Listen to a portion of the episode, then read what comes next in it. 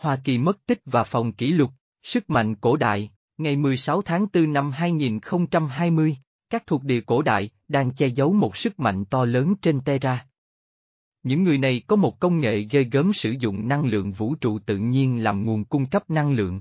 Năng lượng này rất nguy hiểm và bất kỳ nền văn minh nào khác nhận thức được điều này đều là một mối đe dọa tiềm tàng. Căng thẳng gia tăng cần phải được dập tắt vì nó ngày càng tạo ra nhiều cuộc chiến tranh, vì vậy kiến thức và sức mạnh đã bị chôn vùi, mã hóa và thay đổi kích thước. Điều đó có nghĩa là bạn không thể tìm thấy nó, nhưng nó ở đó trong một số thế giới ngầm. Bạn phải thay đổi kích thước bản thân để có thể truy cập những thứ này. Trong trạng thái rung động thực tế của hành tinh của bạn, tất cả các Terran đã quy phục lưới điện và sự khao khát quyền lực không thể chuyển sang tần số cao hơn. Họ bị ràng buộc, vì vậy họ không thể truy cập vào kho lưu trữ kiến thức này. Đây là suy nghĩ rất tốt. Tho Hang Edidon, thông điệp từ ANSHAAR, tháng 6 năm 02 2021. Một tin nhắn đến với tôi vào ngày 2 tháng 6 năm 2021 đó, từ một tinh thể Lemurin. Những viên pha lê này được giấu trong lòng đất bởi những người Telosian từ Agatha, những người đến từ các vì sao cách đây rất lâu và định cư ở các thuộc địa sâu dưới lòng đất bên trong trái đất. Thật bất ngờ, viên pha lê đã hấp dẫn tôi và tôi đột nhiên được đưa vào một cuộc hành trình, thông qua một chuyến du hành lượng tử xoay tròn với những tia sáng xanh lam và xanh lục, đến một nơi nào đó dưới bề mặt trái đất, đến một nơi có ánh sáng lung linh trên nước và đá. Nó đã rất đẹp, tôi nhìn thấy một mặt trời nhân tạo dưới lòng đất, với những thành phố lấp lánh dưới thứ ánh sáng kỳ lạ và tuyệt vời. Từ dưới lòng đất, tôi nghe thấy giọng nói của một người phụ nữ. Tôi đang gọi bạn, đi theo tôi, bóng dáng của cô mảnh mai và xinh đẹp. Cô ấy có làn da xanh nhạt, đôi mắt xếp màu vàng và mái tóc dài màu trắng. Cô ấy thực sự xinh đẹp, tôi có thể đọc được suy nghĩ của cô ấy và cô ấy có thể đọc được suy nghĩ của tôi. 310 Tôi hiểu rằng cô ấy đến từ một trong nhiều bộ tộc người sao đã định cư dưới lòng đất từ rất lâu trước đây. Những sinh vật này có thể sống trong một thời gian rất dài, lâu đến nỗi làn da của những người của cô ấy chuyển sang màu xanh lam do sự thay đổi của môi trường và ánh sáng. Người phụ nữ này đã đưa tôi vào một cuộc hành trình trong lòng đất sâu của trái đất, bên dưới các tầng mà chiến tranh đang diễn ra ác liệt trong các căn cứ sâu dưới lòng đất. Cô ấy nói với tôi, một công nghệ được ẩn giấu ở đây. Nó đã ngủ rất lâu, tôi nói với cô ấy, cho tôi xem. Chúng tôi đi sâu hơn vào những đường hầm ngập trong ánh sáng xanh lấp lánh kỳ lạ, như thể mặt trời đang lấp lánh trên mặt nước, nhưng không có nước trong đó, chỉ có đá. Điều này có vẻ rất lạ. Khi chúng tôi đang di chuyển xuống các đường hầm, tôi có thể nghe thấy tiếng rì rầm của hàng trăm người thì thầm về một cái tên, Ansa, Ansa, tôi không biết điều này có nghĩa là gì. Chúng tôi đi xa hơn xuống một cái hồ, và tôi thấy cô ấy đứng đó, mê hoặc, cô ấy chỉ cho tôi cái hồ với một động tác tay chậm rãi và duyên dáng, rồi cô ấy nói, kiến thức ẩn giấu ở đây dưới làn nước này, tôi nhìn thấy một ánh sáng trắng vàng vàng dưới nước dưới đáy hồ này, và tôi nói, hãy cho tôi xem. Cô ấy đã trả lời, chúng ta cần phải đi dưới nước, cho tôi xem, ý thức của chúng tôi lặn xuống nước hồ. Đi sâu xuống dưới, chúng tôi đến một hang động với ánh sáng vàng kỳ lạ. Ở dưới cùng của hang động này, là một con tàu khổng lồ hình đĩa, phía trên có mái vòm với các cửa sổ nhỏ xung quanh. Và cô ấy đã nói, công nghệ ẩn là đây. Điều này thuộc về dân tộc chúng ta, tổ tiên của chúng ta. Đã đến lúc công nghệ này được cung cấp cho Tehran trên bề mặt. Đã đến lúc họ biết, chúng tôi đang tìm phi công. Chuyển thông điệp này, phi công phải thức dậy. Người phi công phải thức tỉnh. 311, đưa tin nhắn này trở lại bề mặt. Phi công sẽ nghe thấy điều này. Phi công sẽ thức dậy và đến, và kích hoạt cái này, tôi sẽ truyền thông điệp này, tôi nói. Cái này nằm ở đâu, Tels? Dưới núi Sasa. Bạn biết núi Sasa bị tàn phá bởi chiến tranh, nhưng con tàu ở sâu, sâu hơn xuống núi Sasa, đến mức mà loài bò sát không thể tiếp cận. Những con đường dẫn đến vương quốc này được giấu kỹ và chỉ những người thuộc dân tộc của tôi mới có thể tìm thấy nó. Khi tôi hỏi tên người phụ nữ này, cô ấy trả lời bằng một âm thanh chứa đựng cảm xúc và ánh sáng, như ánh sáng lung linh và tiếng nước chảy róc rách. Tôi nghĩ tên cô ấy là nước trong ngôn ngữ của cô ấy. Tôi tin rằng nơi này có thể có mật độ cao hơn, vì vậy tôi đã ngay lập tức truyền thông điệp này lên bề mặt vào thời điểm đó. Trong một thời gian dài, Tôi đã nghĩ rằng mình đã trải qua một cuộc hành trình siêu hình, cho đến gần đây khi tôi nhận ra rằng mình đã được cho xem một chiếc ác. Tôi nhận được hàng tá email từ những người trả lời cuộc gọi, có thể đó thực sự là cả một nhóm. Tôi trả lời tất cả họ rằng đường đến con tàu đã được ghi vào bộ nhớ DNA của họ, ARKS cổ, ngày 4 tháng 1 năm 2022. Cedar đã trở lại đây từ tháng 10 năm 2021 và sự hiện diện của họ đã kích hoạt công nghệ cổ xưa mà họ đã để lại trong hệ mặt trời của chúng ta từ rất lâu trước đây. Tần suất riêng của Cedar là chìa khóa kích hoạt. Cho đến bây giờ, không ai, kể cả Liên đoàn Thiên Hạ hay Andromedan, có thể bật lại thứ được gọi là the ác. Những món đồ thủ công này được đặt trên khắp hệ sao của chúng ta nhưng chủ yếu là trên trái đất, bị chôn vùi dưới đất hoặc nước. Bây giờ chúng đã được kích hoạt, vì đã đến lúc, chúng tôi đã sẵn sàng. Nó đã bắt đầu, tất cả các ác cổ đại, vật chứa kiến thức của những người sáng lập, đã thức tỉnh. Tín hiệu lại rung lên một lần nữa, từ các tàu mẹ của liên minh giữa các thiên hà, kể từ khi họ đến hệ sao của chúng ta thông qua Stargate của phía sau sao một. Hiện họ đang đóng quân trên quỹ đạo Ganim, để chứng kiến sự thức tỉnh của người dân Terra và chiến thắng của họ sau hàng thế kỷ nô lệ. 312 Hòm không gian ẩn dưới đáy hồ nước ngầm dưới MT Sasa, được một phụ nữ từ nội địa chỉ cho tôi. 313 Đã đến lúc vàng cổ đại được đánh thức trong gen của chúng ta và các phòng tri thức đã mở ra cánh cửa cho nhân loại trên trái đất. Các nhiệm vụ thám hiểm đã bắt đầu, trên Luna, mặt trăng của trái đất, sao hỏa, sao kim và những nơi khác trong hệ mặt trời của chúng ta như vành đai tiểu hành tinh và vành đai Kuiper, và chủ yếu là trên trái đất.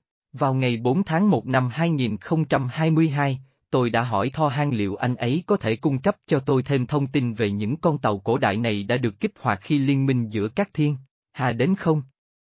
Sau khi được cấp trên cho phép, Tho Han trả lời qua thiết bị chung của chúng tôi, tôi có quyền trả lời câu hỏi của bạn về các kim khí cổ đại đã được kích hoạt, Thò Han nói. Những người được nghiên cứu bởi các nhà khoa học Tehran, thật thú vị khi xem họ và hướng dẫn họ, khi họ khám phá ra một quá khứ đã bị che giấu trong nhiều thiên niên kỷ. Văn hóa Tehran đã sẵn sàng từ lâu nhưng giờ đây khi những bóng đen đe dọa đang rời khỏi thế giới của bạn, sự thật cuối cùng cũng có thể được tiết lộ. Liên minh trái đất đang mở ra kế hoạch được xây dựng cùng với liên minh giữa các thiên hạ và liên đoàn thiên hạ của các thế giới Nataru, phơi bày những gì đã bị che giấu cho đến ngày nay. Cách đây rất lâu, liên minh giữa các thiên hà có một số thuộc địa trong hệ sao này, nằm trên Nara, sao Kim, Terra. Mặt trăng của nó là Luna, Ti, sao Hỏa, và trên hành tinh thứ năm, các cuộc đại chiến xảy ra với Anunnaki, Thor Hàng tiếp tục, Siakha và các thuộc địa địa phương. Những người dân thường phải sơ tán đến Terra hoặc đến những nơi khác bên ngoài hệ thống sau này. Trước khi rời đi, họ đã thu thập kiến thức cốt yếu của mình trong ác, thứ mà họ đã chôn sâu dưới bề mặt của những hành tinh mà tôi đã đề cập.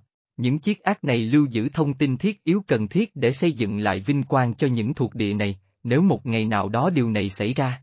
Có nhiều nguồn gốc khác nhau cho những chiếc ác này, hoặc là chúng chở những người tị nạn từ chiến tranh mặt trời, chủ yếu là từ sao hỏa và từ Mandet, hành tinh thứ năm trước đây, hoặc là những con thuộc địa có nguồn gốc đa dạng. Những người tị nạn từ Manhua, Liran, cũng đến những ác này và xây dựng các thuộc địa trên mặt đất của họ xung quanh chúng. Đây là lý do tại sao bạn sẽ hiếm khi tìm thấy một ác bị cô lập, toàn bộ thành phố được xây dựng xung quanh chúng và ở một số địa điểm, bạn có thể tìm thấy thứ mà người Tehran gọi là hội trường hồ sơ. Máy phát kim tự tháp cũng được tìm thấy trong vùng lân cận của các ác này, nhiều ác được giao tiếp với nhau bằng cổng. Khi hạm đội từ liên minh giữa các thiên hà tiếp cận hệ thống sau này, Thò Hàng nói thêm, ác đã được kích hoạt. Chỉ là thời gian, chúng sẽ bắt đầu tỏa nhiệt sớm thôi. 314, sự trở lại của Cedar đánh dấu sự khởi đầu của một kỷ nguyên mới, khi Tehran sẵn sàng tiếp nhận những kiến thức đã bị che giấu từ lâu. Không có quy tắc nào bị phá vỡ khi người Tehran tự nghiên cứu và tự mình khám phá ra chìa khóa. Bạn hiểu, kiến thức và công nghệ này không thể rơi vào tay kẻ xấu. Sự xuất hiện của Cedar xảy ra khi kẻ thù đã mất hết quyền lực và tài sản trong hệ sau này. Thời gian là đúng, bây giờ. Ngoài ra, tôi được phép nói với các bạn rằng hai khám phá khảo cổ vĩ đại sắp xảy ra ở Terra trong năm nay. Nó sẽ thay đổi cách Terra nhìn vào trình tự thời gian trong lịch sử của họ. Điều họ tin là chân lý khắc trên đá sẽ chảy như nước. Điều anh vừa nói, câu cuối cùng này, là ẩn dụ báo trước một câu chuyện đúng không? Tôi hỏi. Tôi biết bạn, những gì họ tin là chân lý khắc trên đá sẽ chảy như nước, Tho Han cười. Bạn có thể nói về những gì có trong những chiếc ác này không? Công nghệ tuyệt vời sẽ thay đổi mọi thứ. Những chiếc hầm này trông như thế nào? Kéo dài hoặc hình đĩa? Một số dài hàng dặm. Công nghệ pha lê, ý anh là gì? Liên minh giữa các thiên hà chủ yếu sử dụng vật liệu tinh thể để vượt qua mật độ, rằng một cấu trúc được xây dựng có thể đồng thời tồn tại dưới dạng rắn ở nhiều mật độ cùng một lúc, chẳng hạn như kiến trúc tinh thể mà tôi đã thấy bên trong các tàu mẹ của liên minh giữa các thiên hà. Điều đó có nghĩa là những con tàu này đồng thời là chất trắng ở các mật độ khác nhau. Đúng vậy, Thò Hang nói. Tehran vẫn chưa khám phá ra tất cả khả năng của pha lê. Các động cơ lõi được cung cấp năng lượng từ các tinh thể, các cổng được làm từ các tinh thể lỏng, cũng như các thiết bị thời gian, máy tạo năng lượng hình kim tự tháp, v.v. Những đai mật độ mà chúng ta đeo, được làm bằng tinh thể nano. Vải của bộ quần áo, vũ khí của chúng ta, da của tàu của chúng ta. Trí tuệ nhân tạo cũng có thể dễ dàng được nhúng vào các tinh thể. Vậy những con tàu bị chôn vùi này đã được kích hoạt khi liên minh giữa các thiên hà đến. 315, họ nhận được tín hiệu và phản hồi bằng sự cộng hưởng, do sự gần gũi đơn giản của hạm đội mẹ. Hãy nhớ những gì tôi đã chỉ cho bạn, một số con tàu là thực thể sống, họ thức dậy và họ đang bắt đầu sản xuất nhiệt. Mặc dù, người của bạn đã biết về một số địa điểm này. Chúng tôi đã để lại một số manh mối để họ tìm ra. Hạm đội bóng tối đã tìm thấy một trong những chiếc ác này, dưới lớp băng ở Nam Cực, nhưng họ không bao giờ có thể kích hoạt sức mạnh và sử dụng tiềm năng của nó. Đây là một trong những lý do tại sao liên minh giữa các thiên hà đã chờ đợi. Có bao nhiêu ác trên trái đất, tôi không được phép nói với bạn, và đừng cố đọc suy nghĩ của tôi. Tôi sẽ không, anh biết tôi tôn trọng luật lệ mà. Nhưng tôi biết đã có một nơi nào đó ở Ai Cập, Nam Mỹ, Nam Cực, Trung Âu, Bắc và Tây nước Nga. Một dưới biển Đại Tây Dương. Cái này là lớn nhất, cũng có những người khác nhưng tôi sẽ không nói bất kỳ tọa độ chính xác nào, đó không phải là trách nhiệm của tôi mà là của liên minh trái đất, anh sẽ không gặp rắc rối chứ, không. Những gì tôi đang nói với bạn được xác nhận bởi cấp trên của tôi, vì bạn đã được hiệu chỉnh theo tần số quân sự nên họ đang nghe tất cả các cuộc hội thoại của chúng tôi đi qua thiết bị của bạn. Còn điều gì khác mà bạn có thể nói với tôi, mà thế giới chưa biết? Mỗi tiết lộ đến trong thời gian. Có một kế hoạch. Thường dân Tehran sẽ đến trong năm nay để nhận ra và chấp nhận hoàn toàn các nền văn hóa thiên hạ tích cực khác. Về mặt chính trị, nhiều thay đổi đang diễn ra. Nhưng tôi không được nói nữa, vì sự an toàn của kế hoạch, liên minh trái đất chịu trách nhiệm về hầu hết mọi thứ. Kiên nhẫn, 316, Hòm VENUSIAN, Kỳ Liên, ngày 6 tháng 1 năm 2022, vợ của Vai Tho, Gillian, đã đến thăm nhà ga của Tho Hang hôm nay. Cô ấy thường xuyên đến đó để mua sắm, tin hay không tùy bạn. Tôi đã có cơ hội đến thăm khu giải trí, trên nhà ga này nhiều lần và đó là một nơi rất sôi động. Nó nằm dọc theo một lối đi dạo hình tròn lớn ở một trong những tầng trên của trạm vũ trụ. Nó có trần vòm bằng kính rất cao, và các cửa hàng buôn bán thực phẩm, vật dụng và quần áo. Tho hang có lẽ đã gặp cô ấy và anh ấy nghĩ sẽ là một ý kiến hay nếu cho phép Gillian nói lời chào thông qua thiết bị cấy ghép của tôi, bằng cách kết nối cô ấy với tần số của nó. Tôi đã vô cùng ngạc nhiên khi thiết bị của mình bật lên và tôi nghe thấy giọng nói của cô ấy. Người sao kim yêu thích của tôi, tất nhiên là sau người chồng lừng lẫy của cô ấy. Sau khi chúng tôi chia sẻ niềm phấn khởi khi có thể nói chuyện với nhau một lần nữa, cô ấy nói với tôi, những thay đổi lớn đang đến. Có sự xuất hiện của một đội quân Tehran, một phần của lực lượng không gian Tehran của bạn, sẽ định cư vĩnh viễn một trại trên Nara, Venus, ở thung lũng hạ. Họ sẽ bắt đầu đào để xây dựng cơ sở ngầm mới của mình và chúng tôi sẽ cung cấp trợ giúp kỹ thuật. Hội đồng 5 người, cơ quan quản lý Nara, lần đầu tiên chính thức tích hợp sự hiện diện thường trực của Tehran trên một hành tinh trong phạm vi của họ. Đây là lần đầu tiên, đã có những thuộc địa cũ của Tehran trên Nara, nhưng chỉ là một phần của tập đoàn liên hành tinh. Họ chỉ được dung thứ vì lý do thương mại, với điều kiện là họ không vi phạm bất kỳ quy tắc nào. Bây giờ họ đã biến mất, quân đội Tehran mới sẽ chuẩn bị nền tảng cho một thuộc địa lâu dài trong tương lai và khi mọi thứ đã sẵn sàng, những người định cư dân sự sẽ có thể chuyển đến. Những quốc gia nào từ Tehran, Đó là về một thuộc địa quốc tế từ Tehran. Tất cả các quốc gia là thành viên của nhóm Artemis. Tất nhiên, hội đồng 5 người làm việc với nhóm Artemis, cũng như Liên đoàn Thế giới Thiên Hà. Có rất nhiều thuộc địa khác nhau trên Nara, từ những nơi khác nhau trong thiên hà này. Không phải tất cả, trong số họ, đều tuân theo luật của hội đồng 5 người, những người khác là cổ xưa hơn. 317, bạn có thể cho tôi biết về những con tàu cổ đại đã kích hoạt. Tôi hỏi, chiếc hầm duy nhất ở Nara đã nằm dưới sự bảo vệ của thuộc địa của chúng tôi kể từ khi chúng tôi đến. Chúng tôi được giao trách nhiệm này bởi vì chúng tôi là những người có khả năng nhất cho nhiệm vụ này. Bạn, nghĩa là một thuộc địa từ hệ thống Liran mang. Phải, Gillian nói. Vậy quân đội Tehran đến nghiên cứu ác này à? Một nhóm Tehran đã làm việc với nó được một năm rồi, ngay khi họ biết liên minh giữa các thiên hạ sẽ đến. Làm thế nào mà quân đội Tehran, tôi cho là bộ tư lệnh không gian, biết rằng liên minh giữa các thiên hạ sẽ đến. Chúng tôi đã thông báo cho họ vào năm ngoái, khi chúng tôi biết về sự xuất hiện của họ. Đó là để trấn an họ và cho họ can đảm, cũng như cho phép họ có thời gian để chuẩn bị cho cuộc chạm trán với Sider. Công nghệ này có sẵn cho Tehran không? Tôi hỏi. Tất nhiên là có, đó là lý do tại sao liên minh giữa các thiên hà có mặt ở đây, để dạy cho Tehran và cung cấp công nghệ này. Chỉ những người sáng lập mới có chìa khóa và mã để kích hoạt công nghệ này. Bởi vì nó là của họ, khi nào điều này sẽ có sẵn trên Terra một cách công khai? Không trước hai năm, có thể là một năm rưỡi, bởi vì nó cần được tích hợp từ từ và dần dần vào các cấu trúc của Terra. Nó ngụ ý một sự thay đổi sâu sắc trong các hệ thống năng lượng. Nó là một công nghệ hình ba chiều xuyên mật độ. Các nhà khoa học của bạn đang được chuẩn bị cho việc này. Cảm ơn. Tôi chỉ muốn nói hi. Giữ tốt. 318, có rất nhiều thông tin trong những gì Gillian đã nói. Cô ấy nói rất nhanh và tôi có thể cảm thấy cô ấy đang vội. Thật vậy, Tho Han sau đó nói với tôi rằng cô ấy đang đợi để bắt chuyến tàu con thoi của mình trở lại sao Kim. Tôi rất muốn có thêm thông tin chi tiết, điều đó thật khó chịu, tôi đã hỏi Tho Han sau đó. Đây là những gì anh ấy trả lời, đây không phải là thuộc địa đầu tiên của Tehran trên Nara, Gillian đã đề cập đến, Tho Han nói, đã có sự hiện diện của Tehran ở đó từ lâu, mặc dù không nằm dưới sự quản lý của hội đồng năm người. Cái mới này sẽ chỉ là một thuộc địa dân sự, không phải là một cơ sở khai thác do các tập đoàn tư nhân điều hành. Một mái vòm sinh học sẽ được xây dựng và thực phẩm sẽ được trồng, tương tự như thành phố ngầm nơi Gillian sống.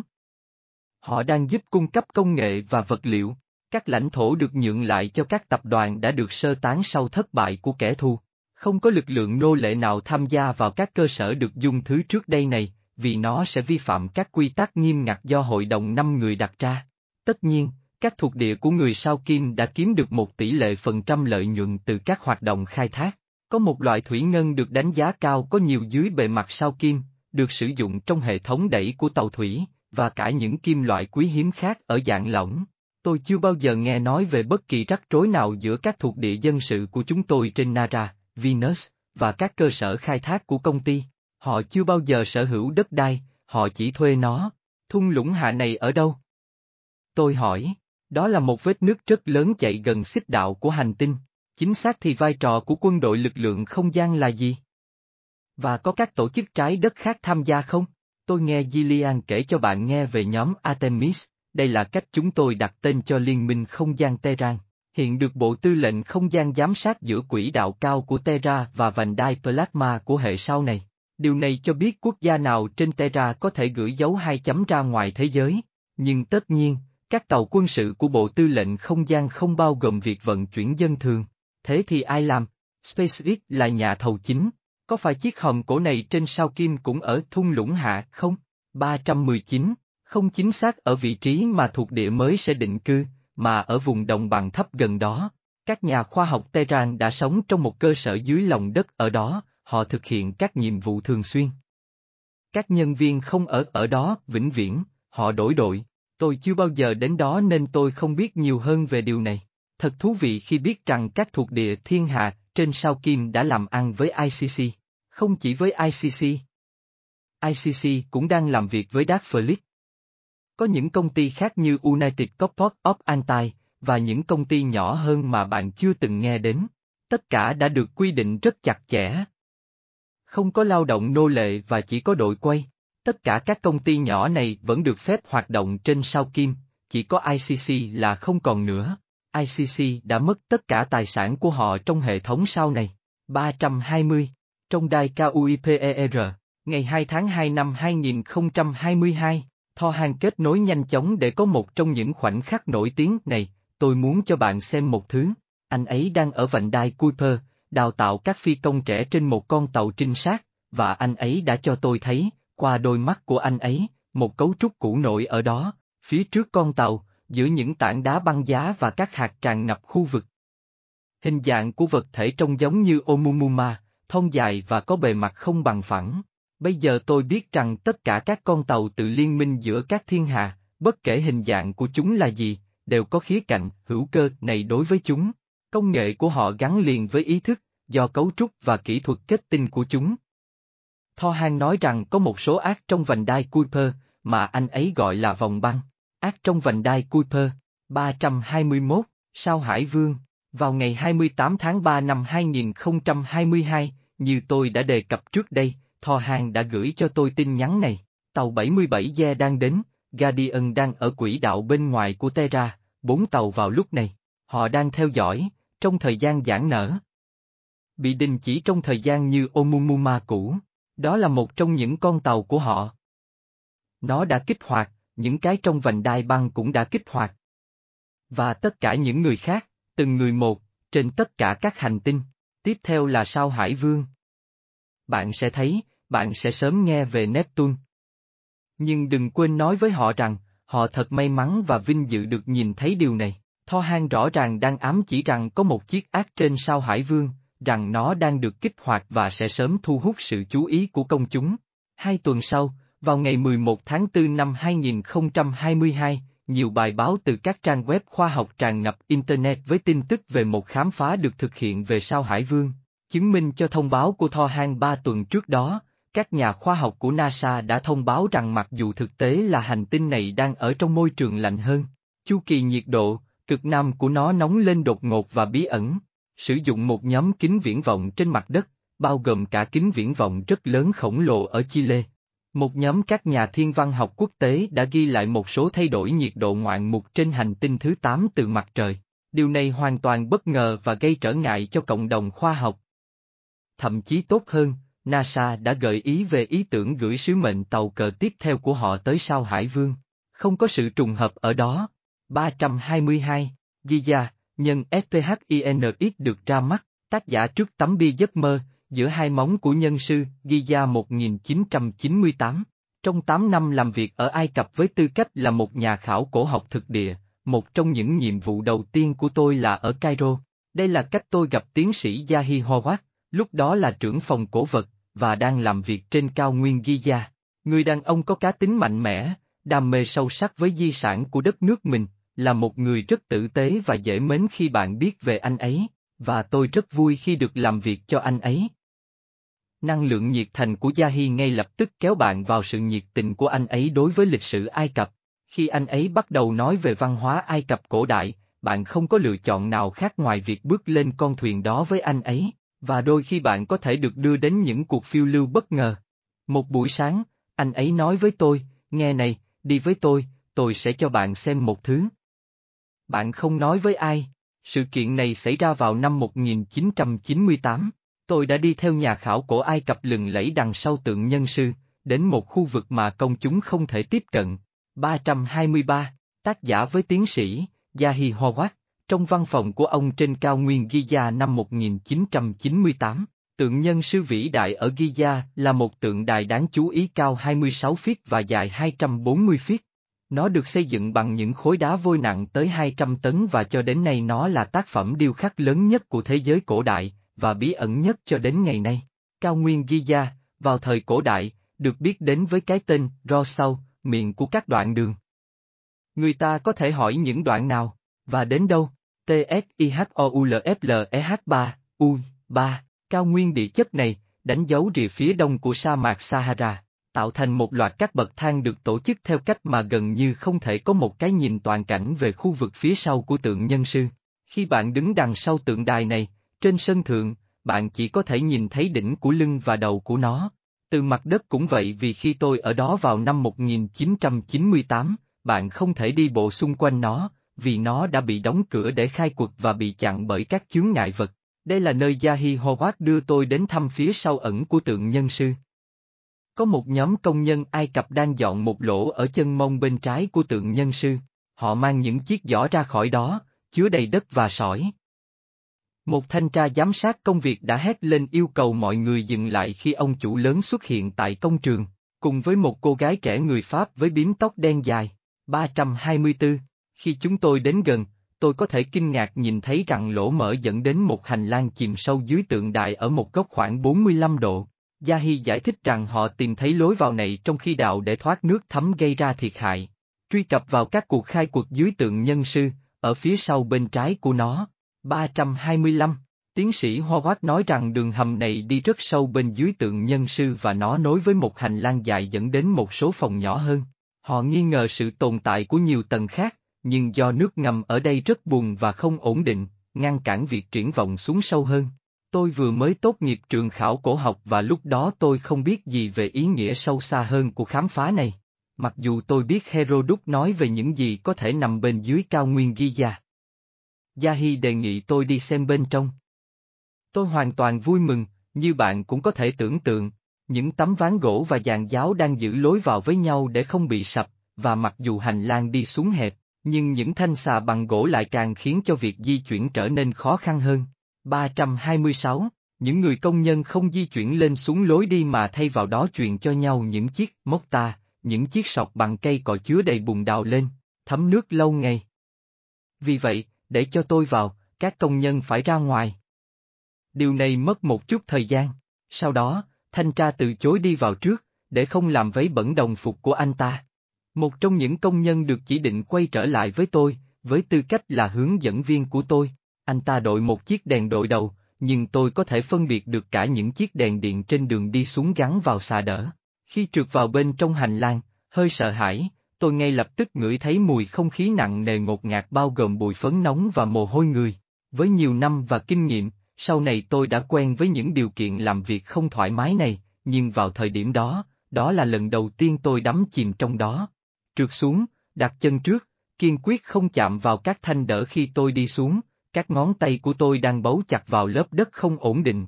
Tôi ngẩng đầu lên, để ý thấy lỗ vào ngày càng nhỏ lại. Trong ánh sáng rực rỡ phát ra từ nó, tôi chỉ có thể phân biệt được chiếc mũ cao bồi nổi tiếng của Yahi. Nhiệt độ hạ xuống, nhưng tôi bắt đầu khó thở hơn. Bên dưới tôi, người công nhân Ai Cập đang trấn an tôi bằng một giọng nhẹ nhàng và liên tục, cho đến khi hơi thở của tôi trở nên quá ngắn. Tôi bắt đầu ngạt thở và chứng sợ hãi sự ngột ngạt chiếm lấy tôi. Giờ đây, khi viết những dòng này, tôi đang nghĩ, có phải điều gì khác đang kìm hãm tôi? Tôi nhớ, tôi chợt tưởng tượng ra toàn bộ khối lượng và sức nặng của tượng nhân sư ngay trên đầu mình. Tôi không thể đi xa hơn nữa. Tôi lao ra ngoài, chống khuỷu tay và đầu gối trèo ra ngoài. Khi tôi đến được chỗ mở trên mặt nước, tôi hít một hơi thật sâu không khí trong lành và cố gắng trấn tĩnh lại. Gia Hi cười, nói rằng anh ấy tự hào về tôi vì tôi đã dám đi sâu đến thế trong đường hầm chật hẹp này. Nghiên cứu sâu hơn, tôi tìm thấy những bằng chứng đáng kinh ngạc về sự tồn tại của một thành phố ngầm dưới cao nguyên Giza.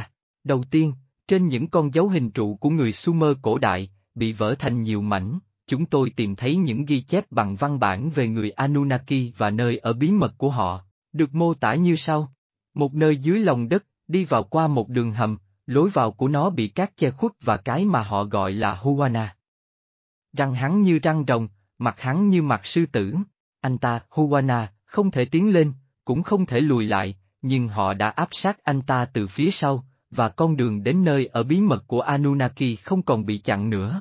327, góc nhìn từ trên cao về lối đi xuống lòng đất mà tôi có vinh dự được nhìn thấy, 1998, Herodot, nhà vẽ bản đồ và nhà sử học Hy Lạp cổ đại từ thế kỷ thứ năm trước công nguyên, đã mạo hiểm đến ốc đảo Phaeum, cách nôm của Memphis vài dặm về phía tây, bao gồm cao nguyên Giza.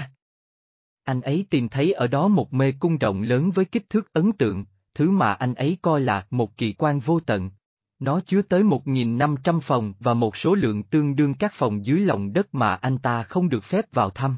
Theo văn hóa dân gian địa phương, Khu phức hợp ẩn dưới lòng đất này chứa một hôn óp rơi cốt thần thoại, nơi tổng hợp những kiến thức đã mất của người xưa, được lưu trữ ở đó trước trận đại hồng thủy. Đây là những gì Herodot đã viết về nó, ở đó tôi thấy 12 cung điện được bố trí đều đặn, thông với nhau, xen kẽ với các sân hiên và bố trí xung quanh 12 sảnh. Thật khó để tin rằng chúng là tác phẩm của con người.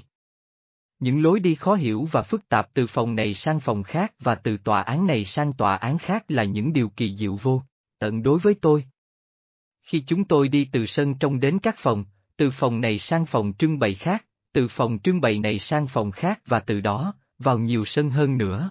Mái của mỗi phòng, sân và phòng trưng bày giống như những bức tường đá. Các bức tường được bao phủ bởi những hình chạm khắc, và mỗi tòa nhà được xây dựng tinh xảo bằng đá cẩm thạch trắng và được bao quanh bởi một hàng cột.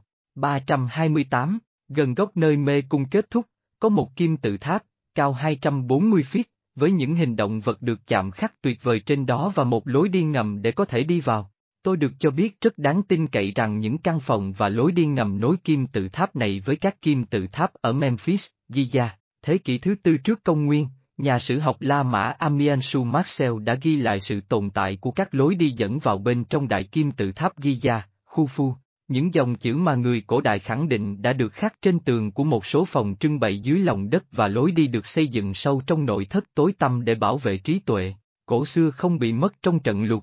Một thế kỷ sau, nhà triết học Tân Platon người Syria Lambikus của Apame đã ghi lại thông tin về một hệ thống đường hầm dưới lòng đất bên dưới Giza, được truy cập thông qua cơ thể của nhân sư. Ngày nay, lối vào bị cát và rác làm cản trở này vẫn có thể được tìm thấy giữa bốn chân của bức tượng khổng lồ đang cúi mình. Nó chính thức được đóng lại bởi một cánh cổng bằng đồng mà lò so bí mật của nó chỉ có thể được vận hành bởi các pháp sư canh giữ nó. Sự tôn trọng của công chúng và một loại sợ hãi tôn giáo đã duy trì tính bất khả xâm phạm của nó tốt hơn so với việc bảo vệ bằng vũ trang. Trong bụng tượng nhân sư là những phòng trưng bày được cắt ra dẫn đến phần ngầm của kim tự tháp. Những phòng trưng bày này được đang chéo nhau một cách nghệ thuật dọc theo đường dẫn của chúng đến kim tự tháp đến nỗi khi đi vào lối đi mà không có người hướng dẫn xuyên suốt. Mạng lưới này, người ta không ngừng và chắc chắn sẽ quay trở lại điểm xuất phát. Nhà triết học Hy Lạp to vào năm 300 trước công nguyên, đã tuyên bố rằng một bộ cột trụ dưới lòng đất ở Ai Cập chứa các bản ghi bằng đá về thời tiền sử. Nhà triết học Hy Lạp thế kỷ thứ nhất Straba cũng tuyên bố đã đến thăm mê cung mà ông gọi là cung điện vĩ đại bao gồm nhiều cung điện. Anh ta báo cáo rằng bên dưới tượng nhân sư là một ngôi mộ được che giấu của một người cai trị tên là Hamachi chứa một kho báu lớn. Thật thú vị, Gretchen đã từng được gọi là The Gretchen Hamachi, người đã canh gác kể từ thời của những người theo dõi Horus, 329, đồng thời, nhà sử học Hy Lạp Diodrus đã cung cấp một mô tả xa hoa về sự hùng vĩ của mê cung. Khi một người bước vào khu vực linh thiêng, người ta tìm thấy một ngôi đền được bao quanh bởi các cột ở mỗi bên, và tòa nhà này có mái làm bằng một viên đá duy nhất được chạm khắc bằng các tấm và được trang trí lộng lẫy với những bức tranh tuyệt đẹp. Nó chứa các đài tưởng niệm về quê hương của mỗi vị vua cũng như các đền thờ và lễ tế được thực hiện trong đó. Tất cả đều khéo léo làm việc trong những bức tranh có vẻ đẹp tuyệt vời nhất. Một bản thảo được biên soạn bởi một nhà văn Ả Rập, Antemsen, và được lưu giữ tại Bảo tàng Anh, ghi lại sự tồn tại của một lối đi ngầm, dài, hình vuông giữa kim tự tháp và sông Ninh với một thứ kỳ lạ, chặn lối vào sông Ninh. Anh ấy kể lại tình tiết sau, vào thời của Ahmed Ibn Tulun, một nhóm đi vào kim tự tháp qua đường hầm và tìm thấy trong một căn phòng bên cạnh một chiếc cốc thủy tinh có màu sắc và kết cấu hiếm. Khi đang đi, họ bỏ lỡ một người trong nhóm và khi quay lại tìm anh ta, anh ta khỏa thân bước ra gặp họ và cười nói, đừng đi theo hay tìm tôi, rồi vội vã quay trở lại kim tự tháp. Bạn bè của anh ấy nhận thấy rằng anh ấy đã bị mê hoặc, khi biết về những điều kỳ lạ xảy ra dưới kim tự tháp, Ahmed Ibn Tulun bày tỏ mong muốn được nhìn thấy chiếc cốc thủy tinh. Trong quá trình kiểm tra, nó được đổ đầy nước và cân, sau đó đổ đi và cân lại. Nhà sử học đã viết rằng nó được tìm thấy có cùng trọng lượng khi rỗng và khi đầy nước. Thật thú vị, nhà sử học Ả Rập thế kỷ thứ 10 Masudi tuyên bố rằng những bức tượng cơ khí tiên tiến là những người bảo vệ các phòng trưng bày dưới lòng đất nằm dưới đại kim tự, tháp Giza. Anh ấy nói rằng họ đã được lập trình để tiêu diệt tất cả ngoại trừ những người mà hành vi của họ xứng đáng được thừa nhận. Đối với tôi, điều này kêu gọi công nghệ tiên tiến chỉ cho phép vượt qua những người có thể tăng tần suất cao hơn.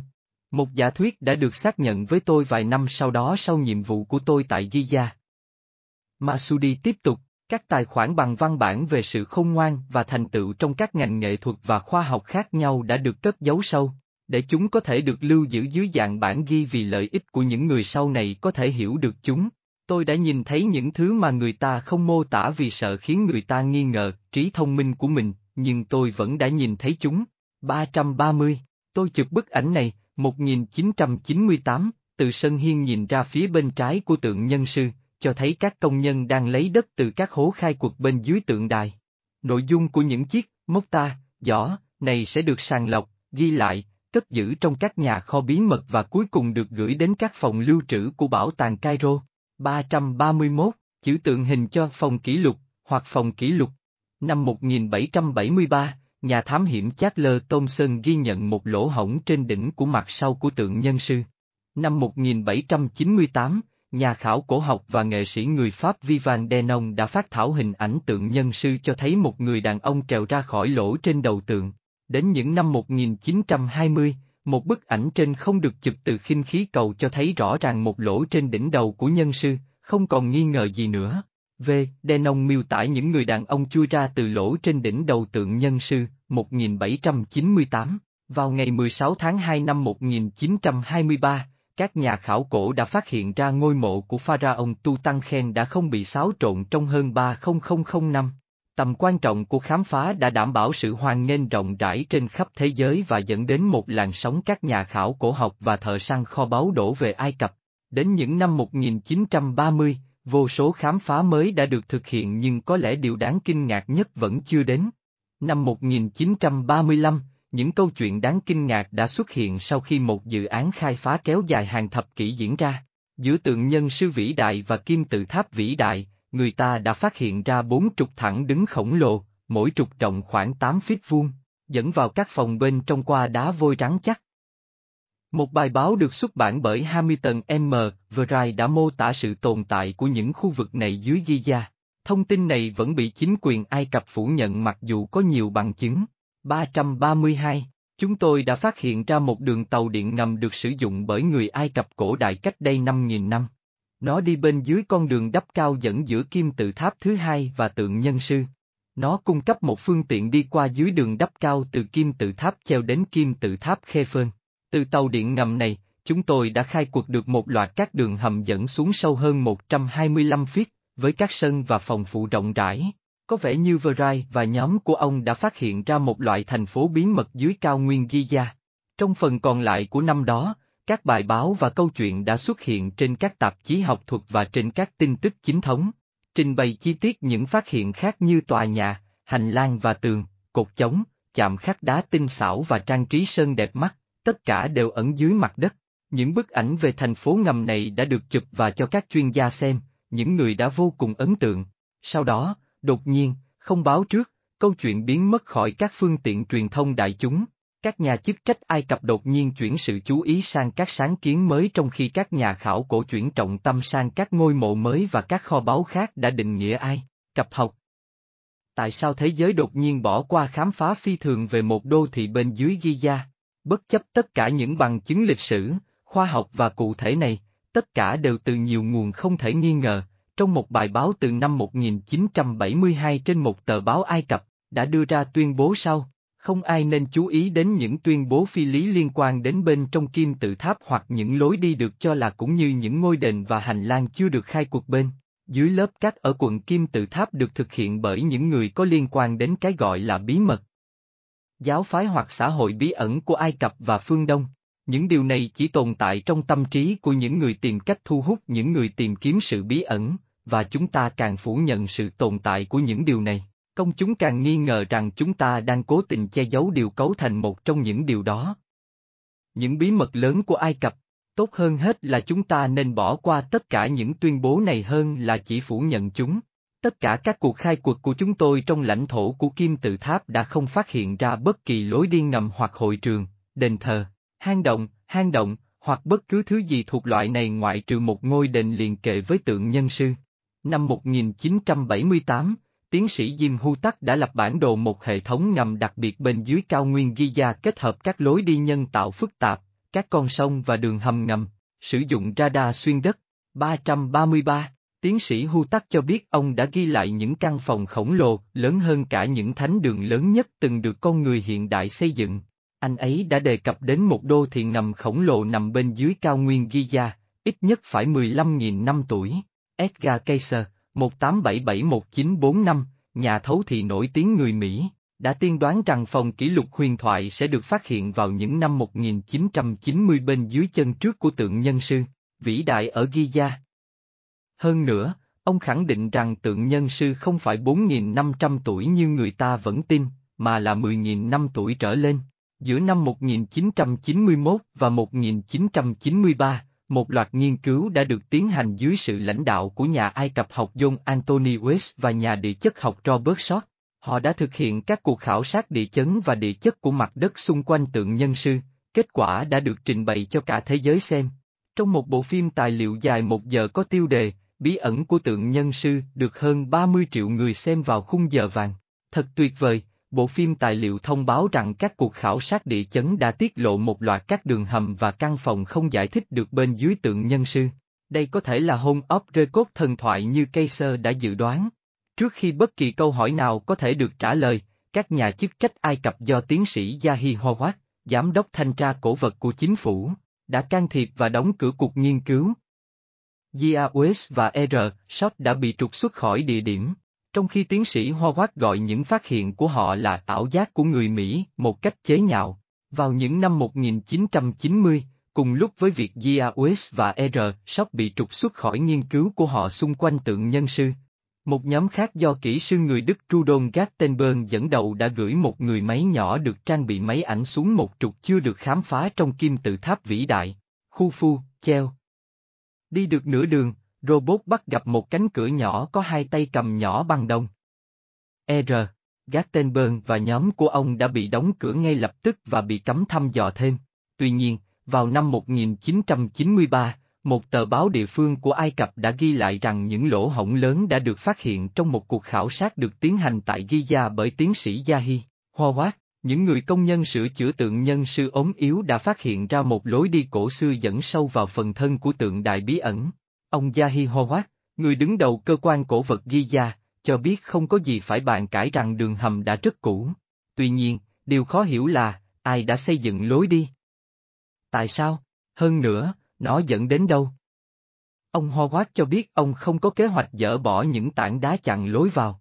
334, đường hầm bí mật đào sâu vào phía bắc của tượng nhân sư, khoảng giữa các bàn chân gian rộng của tượng nhân sư và đuôi của nó.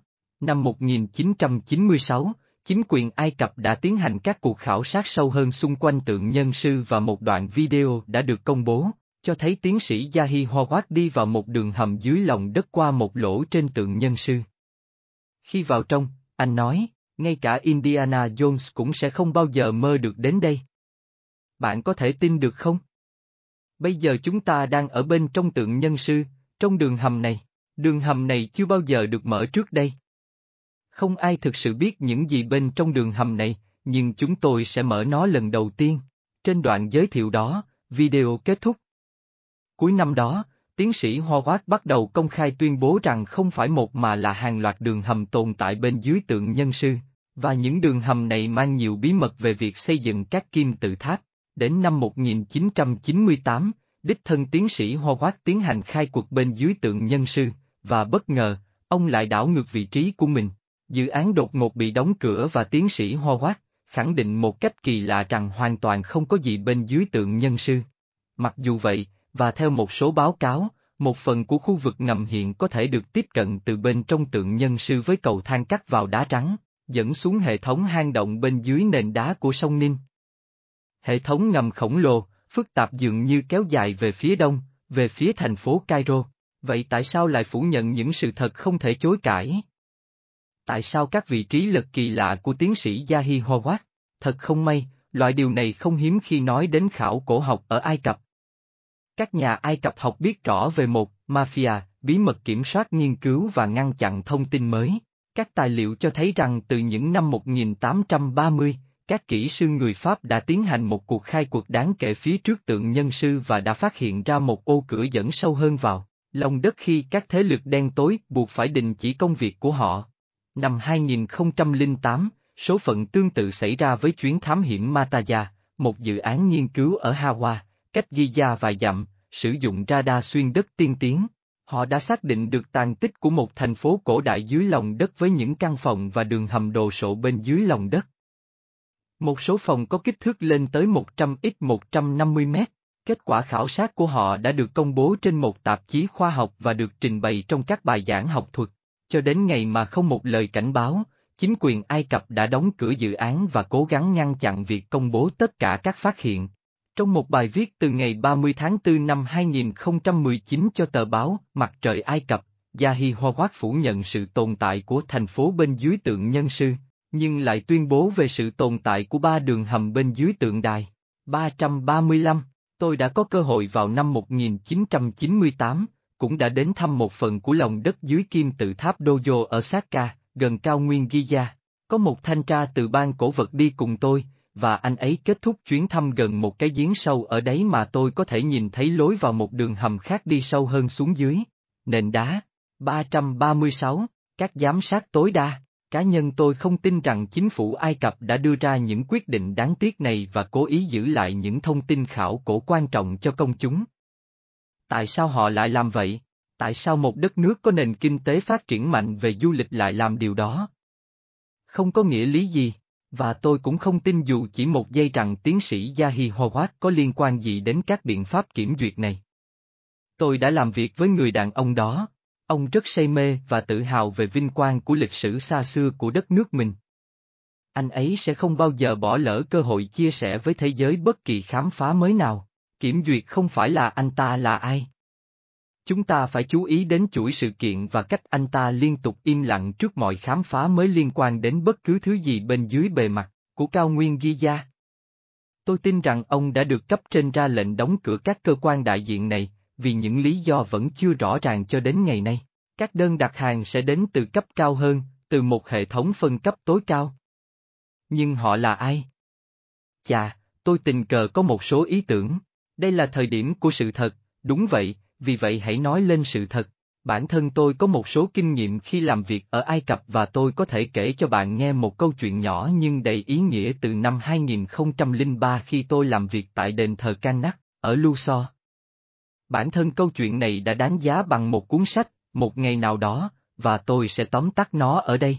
CFEETK, nơi tôi đã làm việc trong 8 năm cuộc đời với tư cách là nhà khảo cổ học, là một phái bộ khảo cổ học thường trực Pháp Ai Cập được thành lập vào năm 1967 bởi Bộ trưởng Pháp André Manrasuk với sự hợp tác của chính phủ Ai Cập, nhóm bao gồm hàng tá sinh viên hàng năm, trong các lĩnh vực khác nhau liên quan đến khảo cổ học, được điều phối bởi một nhóm các nhà nghiên cứu thường trực, mà tôi là thành viên, được giám sát bởi một giám đốc điều hành, người luôn là một kiến trúc sư, người này đến lượt mình được giám sát bởi một giám đốc khoa học liên kết với các tổ chức chính phủ và học thuật cao hơn. Sau cấp độ đó, nó bị lạc trong đỉnh cao của những bí ẩn thứ bậc dành cho người phàm. Một ngày nọ, khi đang thư giãn sau giờ làm việc gần lối vào chính của ngôi đền can nắc, tôi nhận thấy giám đốc điều hành của mình, kiến trúc sư, bước ra khỏi cửa an ninh với đầu cúi gằm. Khi kiến trúc sư nhìn thấy tôi, ông ấy thở dài thường thượt. Người đàn ông này đã tham gia vào hoạt động đê hèn đang diễn ra với những cậu bé địa phương mà anh ta sẽ đưa đến buổi truyền giáo vào ban đêm và những người này sau đó sẽ biến, mất. 337, anh ta đã bị cảnh sát Ai Cập bắt giữ một lần, nhưng được thả nhờ sự can thiệp của một số cơ quan chính quyền cấp cao hơn. Họ của anh ấy là con rắn, đúng là anh ta trông giống như một loài bò sát biến hình. Mắt anh xếp và mũi khoăm thân hình không tuổi của anh rất cơ bắp và hoàn hảo, bữa ăn hàng ngày duy nhất của anh ấy là biết Tết. Bất cứ ai cố gắng nói đều bị im lặng theo một cách rất nản lòng, vì vậy không ai muốn có cơ hội đó. Cuối cùng, chính tôi đã nói, điều này đã gây ra cho tôi một vài cuộc phiêu lưu khó khăn. Dù sao, mặc dù thực tế rằng anh ấy không phải là người tôi yêu thích, nhưng anh ấy là ông chủ của tôi. Vì vậy, buổi sáng hôm đó, trước cổng chùa, tôi cảm thấy mình có nghĩa vụ phải nói một điều gì đó. Tôi chưa bao giờ thấy anh ấy chán nản như vậy trước đây và do thái độ của anh ấy, ngày hôm đó anh ấy nói chuyện với tôi một cách tự nhiên hơn. Có chuyện gì vậy? Tôi hỏi anh ấy. Anh lắc đầu như đuổi theo những ý nghĩ lo lắng và anh trả lời với một sự tức giận kìm nén. Tôi thực sự phát ngán với cuộc chiến ngu ngốc này giữa các hội tam điểm để tranh giành quyền sở hữu can nắc. Họ ở khắp mọi nơi, họ nắm giữ mọi thứ, bằng.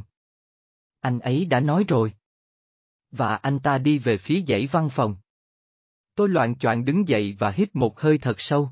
Vì vậy, can nắc là tài sản của hội tam điểm, đó là sự thật, và tôi cho rằng họ đang tranh cãi về nó giữa các nhà nghỉ, hoặc có thể chỉ giữa các cá nhân cấp cao. Sự việc này xảy ra đúng vào thời điểm sắp bầu một giám đốc khoa học mới và có cả một bộ phim truyền hình về điều đó, như bộ phim đã có, Mr. J. Muốn giữ vị trí của mình bằng mọi giá.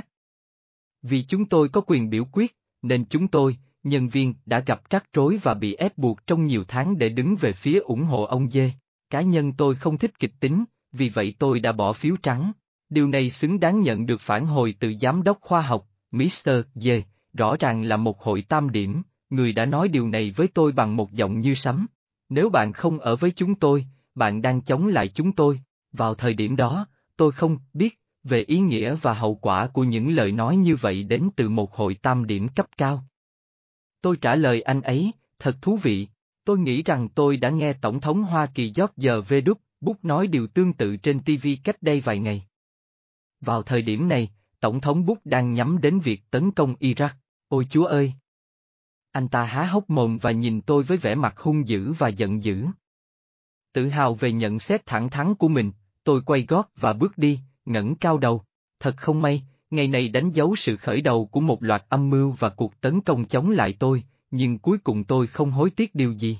338, chưa bao giờ trong đời tôi cho phép mình bị ép buộc, và tôi có thể nhìn mình trong gương với sự tôn trọng vô cùng đối với người mà tôi nhìn thấy. Sau khi tôi từ chối đứng về phía nào trong cuộc bỏ phiếu này ở Ai Cập, cuộc đời tôi rơi xuống địa ngục. Bốn năm sau, vào tháng 3 năm 2007, tôi rời nhiệm vụ trong sự đe dọa và sợ hãi nội tạng. Tôi chưa bao giờ nói về điều này với bất kỳ ai trước đây, nhưng tôi có thể đề cập đến những điều cơ bản về những gì đã xảy ra với tôi sau đó, vì bây giờ nó trở nên phù hợp trong bối cảnh này. Khi bạn đọc điều này, vui lòng xem xét sự dũng cảm cần thiết để phơi bày công khai những điều sau. Áp lực đối với tôi từ kiến trúc sư ngày càng tăng lên. Tôi ngày càng bị thách thức với hầu hết các công việc khó khăn nhất, và không ngừng được yêu cầu phải bắt đầu lại từ đầu hết lần này đến lần khác. Mọi thứ đã thay đổi kể từ thời điểm tôi dám đứng lên trở thành một hội tam điểm có trình độ cao. Đầu năm 2007, tôi phát hiện ra một đường dây buôn bán đầu tượng cổ trong đền thờ, do ông chủ của tôi và một vài người Ai Cập điều hành. Trên thực tế, có một bức ảnh tôi lưu trữ một trong những cái đầu này sau khi chúng được lấy ra và đặt trong một nhà kho an toàn. Tác giả đang lưu trữ một trong những đầu bức tượng sau khi thu hồi chúng an toàn. 339, những cái đầu này hiện được an toàn trong bảo tàng Ai Cập Luxor. Các ông chủ người Pháp của tôi rất tức giận vì tôi đã báo cho chính quyền Ai Cập. Rõ ràng, tôi là một kẻ gây rối quá nhiều và đã đến lúc họ loại bỏ tôi. Đến tháng 3 năm 2007, họ đã dăng một cái bẫy cuối cùng đối với tôi bằng cách hack địa chỉ email của tôi và thay mặt tôi gửi một email không hợp lý đến một số địa chỉ ngoại, giao, mô tả tôi về cơ bản là một kẻ khủng bố. Tôi bị tàn phá, chìm trong một cảm giác bất lực, kiến trúc sư nói với tôi rằng nếu tôi không rời khỏi Ai Cập ngay lập tức, tôi sẽ bị tống vào nhà tù Ai Cập, bị hãm hiếp và tra tấn. Tôi đã rất sốc và suy sụp khi tin anh ấy. Tôi đã run rẩy, kinh hoàng khi quay trở lại Pháp. Tôi nhớ mình đã trốn sau một chiếc ghế dài ở sân bay Cairo, nghĩ rằng quân đội Ai Cập sẽ đến và bắt giữ tôi. Tất nhiên, đó là một điều tưởng tượng được tạo ra để khiến tôi sợ hãi và tuân theo. Tôi sẽ vẫn bị tổn thương trong nhiều năm, cần được trị liệu để chữa lành những gì mà những kẻ đê tiện này đã gây ra cho tôi. Khi đến Paris, tôi rất ngạc nhiên khi nhận được một lá thư từ một địa chỉ email khác của tiến sĩ Yahi Howard. Nói rằng ông ấy rất sốc trước những gì đã xảy ra với tôi, và rằng ông ấy cực kỳ căm ghét những người điều hành nhiệm vụ can nắc, tôi đã biết điều này rồi nhưng chưa bao giờ biết, lý do thực sự. Anh ấy nói rằng anh ấy biết ai đã nói xấu tôi và thề rằng anh ấy sẽ khôi phục lại danh dự cho tên tuổi của tôi ở đó. Để làm như vậy, Yahi đã đề nghị cho tôi một công việc cố định với tư cách là trợ lý của anh ấy ở Cairo. Tôi hoàn toàn kinh hãi và suy sụp, rơi vào trạng thái sốc, và điều khiến tôi sợ hãi nhất không phải là ý tưởng quay trở lại Ai Cập, mà hơn bất cứ điều gì khác, Tôi không thể đến gần sân bay nếu không bị PTSD. Tôi không thể đối mặt với nó vào thời điểm đó. Tôi đưa ra lý do rằng sức khỏe của tôi không thể xử lý mức độ ô nhiễm cao ở Cairo nhưng Yahi, quý ông danh dự, nói rằng lời đề nghị của anh ấy sẽ vẫn để ngỏ. Trong thời gian tôi chữa lành và phục hồi sức lực. Đây là lý do tại sao tôi sẽ luôn bảo vệ tiến sĩ Yahi Howard, bởi vì ông ấy là một người đàn ông đáng kính, và cũng bởi vì anh ta khinh thường và sa thải những hội viên tam điểm đang có công việc của họ ở Ai Cập. Khi tôi trở lại Paris, bóng tối không để tôi yên. Tôi đã thuê một luật sư và kết quả là hai người nắm quyền đã bị sa thải khỏi công việc của họ.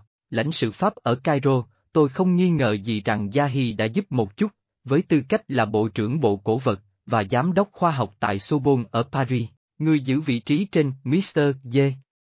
Và sau đó, điều này đã xảy ra, bà S, Giám đốc nghiên cứu ở Dendera, người mà tôi đã làm việc cho một vài nhiệm vụ ở đó và là người đã giới thiệu cho tôi phép thuật Ai Cập, đã thu phục tôi ngay khi tôi đến Paris. Thực tế là tôi biết rằng Mr. Y sợ cô ấy. Có lẽ cô ấy biết một vài điều về anh ta khiến anh ta im lặng. 340, cô ấy muốn anh ấy làm hòa với tôi và nói rằng chúng tôi cần gặp nhau và nói chuyện. Tôi đã rất sợ hãi trước ý tưởng đó nhưng tôi đã lấy hết can đảm và đồng ý. Bà, S, là một người phụ nữ rất mạnh mẽ và bốc đồng và cô ấy đã hành động ngay lập tức. Cô ấy đưa tôi đến một tòa nhà xa hoa và hoành tráng, L. Academic Franchise, nơi Mr. D đã được nhận làm thành viên. Cô ấy nói tôi có thể gặp anh ấy ở tiền sảnh trước khi buổi lễ bắt đầu. Bởi vì tôi ở bên cô ấy, nó cho phép tôi vượt qua một số cánh cửa. Và tôi ở đây, trong bộ quần áo lao động, xanh xao và kiệt sức, trong tòa nhà sang trọng theo phong cách baroque này. Trong một đại sảnh được trang trí bằng những chiếc cột điêu khắc lộng lẫy mạ vàng lá. Tôi nói với bà. S, đây không phải là nơi của tôi ở đây, tôi muốn đi. Cô ấy bảo tôi chỉ cần im lặng và làm theo sự dẫn dắt của cô ấy. Ông. Dê, bước vào hội trường. Anh ta là một người đàn ông to lớn với đôi mắt xanh trông như pha lê, và anh ta để mái tóc xoăn màu trắng, giống như hình ảnh trên đồng xu La Mã. Bạn không thể nhìn vào mắt anh ấy, họ có ánh sáng vô tận bên trong. Anh ta mặc một bộ đồ màu đen với áo khoác có đuôi được trang trí bằng những hình thêu bằng vàng ở phía trước và một sợi dây chuyền vàng trên ngực. Bà, S đã nói thay cho tôi, yêu cầu anh ấy bỏ nó đi và để tôi yên. Anh ấy không thèm nhìn tôi suốt và nói rằng anh ấy chán tôi rồi, rằng tôi đã phải trả giá gấp trăm lần cho việc mình đã làm. Anh ấy không muốn nghe về tôi nữa, anh ấy yêu cầu chúng tôi rời đi, như Missy S và tôi đang bước đi, tôi nhìn lại lần cuối khi cánh cửa của hành lang mở ra một căn phòng lớn trông giống như một thư viện cũ, và một người đàn ông lớn tuổi ăn mặc như Mr. D bước ra đón anh ta vào. Hơn nữa, tôi đã nhìn thấy điều này, và nó khiến máu tôi đông cứng lại, người đàn ông kia đeo biểu tượng hội tam điểm treo trên sợi dây chuyền. Anh lấy Mr. D vào phòng bằng ngón tay út đang vào ngón tay của mình, như thể bạn sẽ nắm tay ai đó để mời anh ta vào nhưng thay vào đó, ngón tay út lại được thực hiện. Đây, là hình ảnh cuối cùng tôi nhìn thấy. Sau đó, mọi dằn vặt dừng lại và tôi chỉ còn lại một mình. Thật kỳ diệu, cảnh sát Pháp ở Paris đã lấy được máy tính làm việc của tôi từ Ai Cập, và trần vụ hát và chứng minh tôi vô tội. Cuối cùng, tất cả những điều này đã kết thúc. Chính phủ Pháp đã hoàn trả tiền lương của tôi cùng với các khoản trợ cấp, trong khi tôi không còn việc làm nào trong giai đoạn chuyển tiếp này. Trước khi cuối cùng tôi được bổ nhiệm lại khoa khảo cổ học tại Đại học Du Mirel ở Toulouse, nơi tôi đã làm việc cho đến năm 2011 về đồ đá mới, Gaun và các hiện vật La Mã. Trong thời gian này, Tho Hang và phi hành đoàn của anh ấy đã không liên lạc với tôi trong vài năm khi họ tiến hành một cuộc chiến trong hệ thống Epsilon Eridani. Tôi đề cập đến sự thật này trong món quà từ các vì sao. 341, vì vậy, vào tháng 4 năm 2011, tôi đã xong việc với những người này và cần bắt đầu lại cuộc đời mình. Vì vậy, tôi chuyển đến Ireland. Đối với tôi, đây là quá khứ, hai điều tôi đã học được từ điều này, không bao giờ chọc giận hội tam điểm, không bao giờ từ bỏ cuộc sống. Cuối cùng, tôi biết được rằng hội tam điểm sở hữu hầu hết các địa điểm linh thiêng ở Ai Cập và họ nắm giữ quyền lực gần như tuyệt đối ở đó. Tôi không biết làm thế nào, nhưng họ làm. Vì một số lý do, họ muốn sức mạnh ẩn giấu bên dưới những địa điểm này, chẳng hạn như cao nguyên Giza, và họ muốn nó được giữ bí mật. Bằng chứng đáng kinh ngạc về việc ai đã chặn các ấn phẩm của các dự án Giza đa dạng, trục xuất các đội quốc tế cũng như các đội Ai Cập. Tiến sĩ Howard đã bất lực trong việc ngăn chặn điều này, mặc dù như tôi đã nói trước đây, ông ấy sẽ không bao giờ bỏ lỡ cơ hội để nhiệt tình chia sẻ với thế giới bất kỳ khám phá mới nào ở Ai Cập, bằng tình yêu dành cho đất nước của mình. Mặt khác, anh ta mâu thuẫn với chính mình bằng cách lên án những lý thuyết dường như thách thức lịch sử chính thức của hội tam điểm. Nhưng với tôi, đây không phải là anh ấy, anh ấy được bảo phải làm như vậy. Những tam điểm này có ý định giữ kiến thức ẩn dưới các Ai Cập cho riêng họ, nhưng họ vẫn chưa tìm ra cách sử dụng hoặc thậm chí cách bật nó lên. Bức tượng giấc mơ CUATHUTMROSES 4, khi các pharaoh có giấc mơ sáng suốt, giữa các móng của tượng nhân sư vĩ đại ở Giza, là một tấm bia đá granite hình chữ nhật cao 12 ft, được gọi là tấm bia nhân sư. Tượng đài này được dựng lên vào năm đầu tiên dưới triều đại của Pharaoh Thu Mô 4, vào năm 1401 trước công nguyên. Ban đầu nó là một phần của một nhà nguyện cổ. Thật thú vị, nó sử dụng lại một thanh trầm cửa từ lối vào ngôi đền kim tự tháp của Khafra, vì các ổ cắm trục ở phía sau khớp với những ổ cắm ở ngưỡng cửa của tòa nhà. Cảnh mô tả thu mô bốn cúng giường và uống rượu cho tượng nhân sư, tượng nằm trên bệ cao có cửa ở chân đế, gợi ý về ý tưởng về một lối đi dẫn bên dưới tượng nhân sư. Văn bản trên tấm bia bị phân mảnh do sói mòn và thay đổi của con người, nhưng đây là phần lớn của nó. 342, tấm bia trong mơ của Thu Mô 4, ngày và đưa vào hoạt động của tấm bia. Năm thứ nhất, tháng thứ ba của mùa đầu tiên, ngày 19, dưới sự uy nghiêm của Horus, thần bò vĩ đại, sinh ra ánh hào quang, người được yêu thích của hai nữ thần.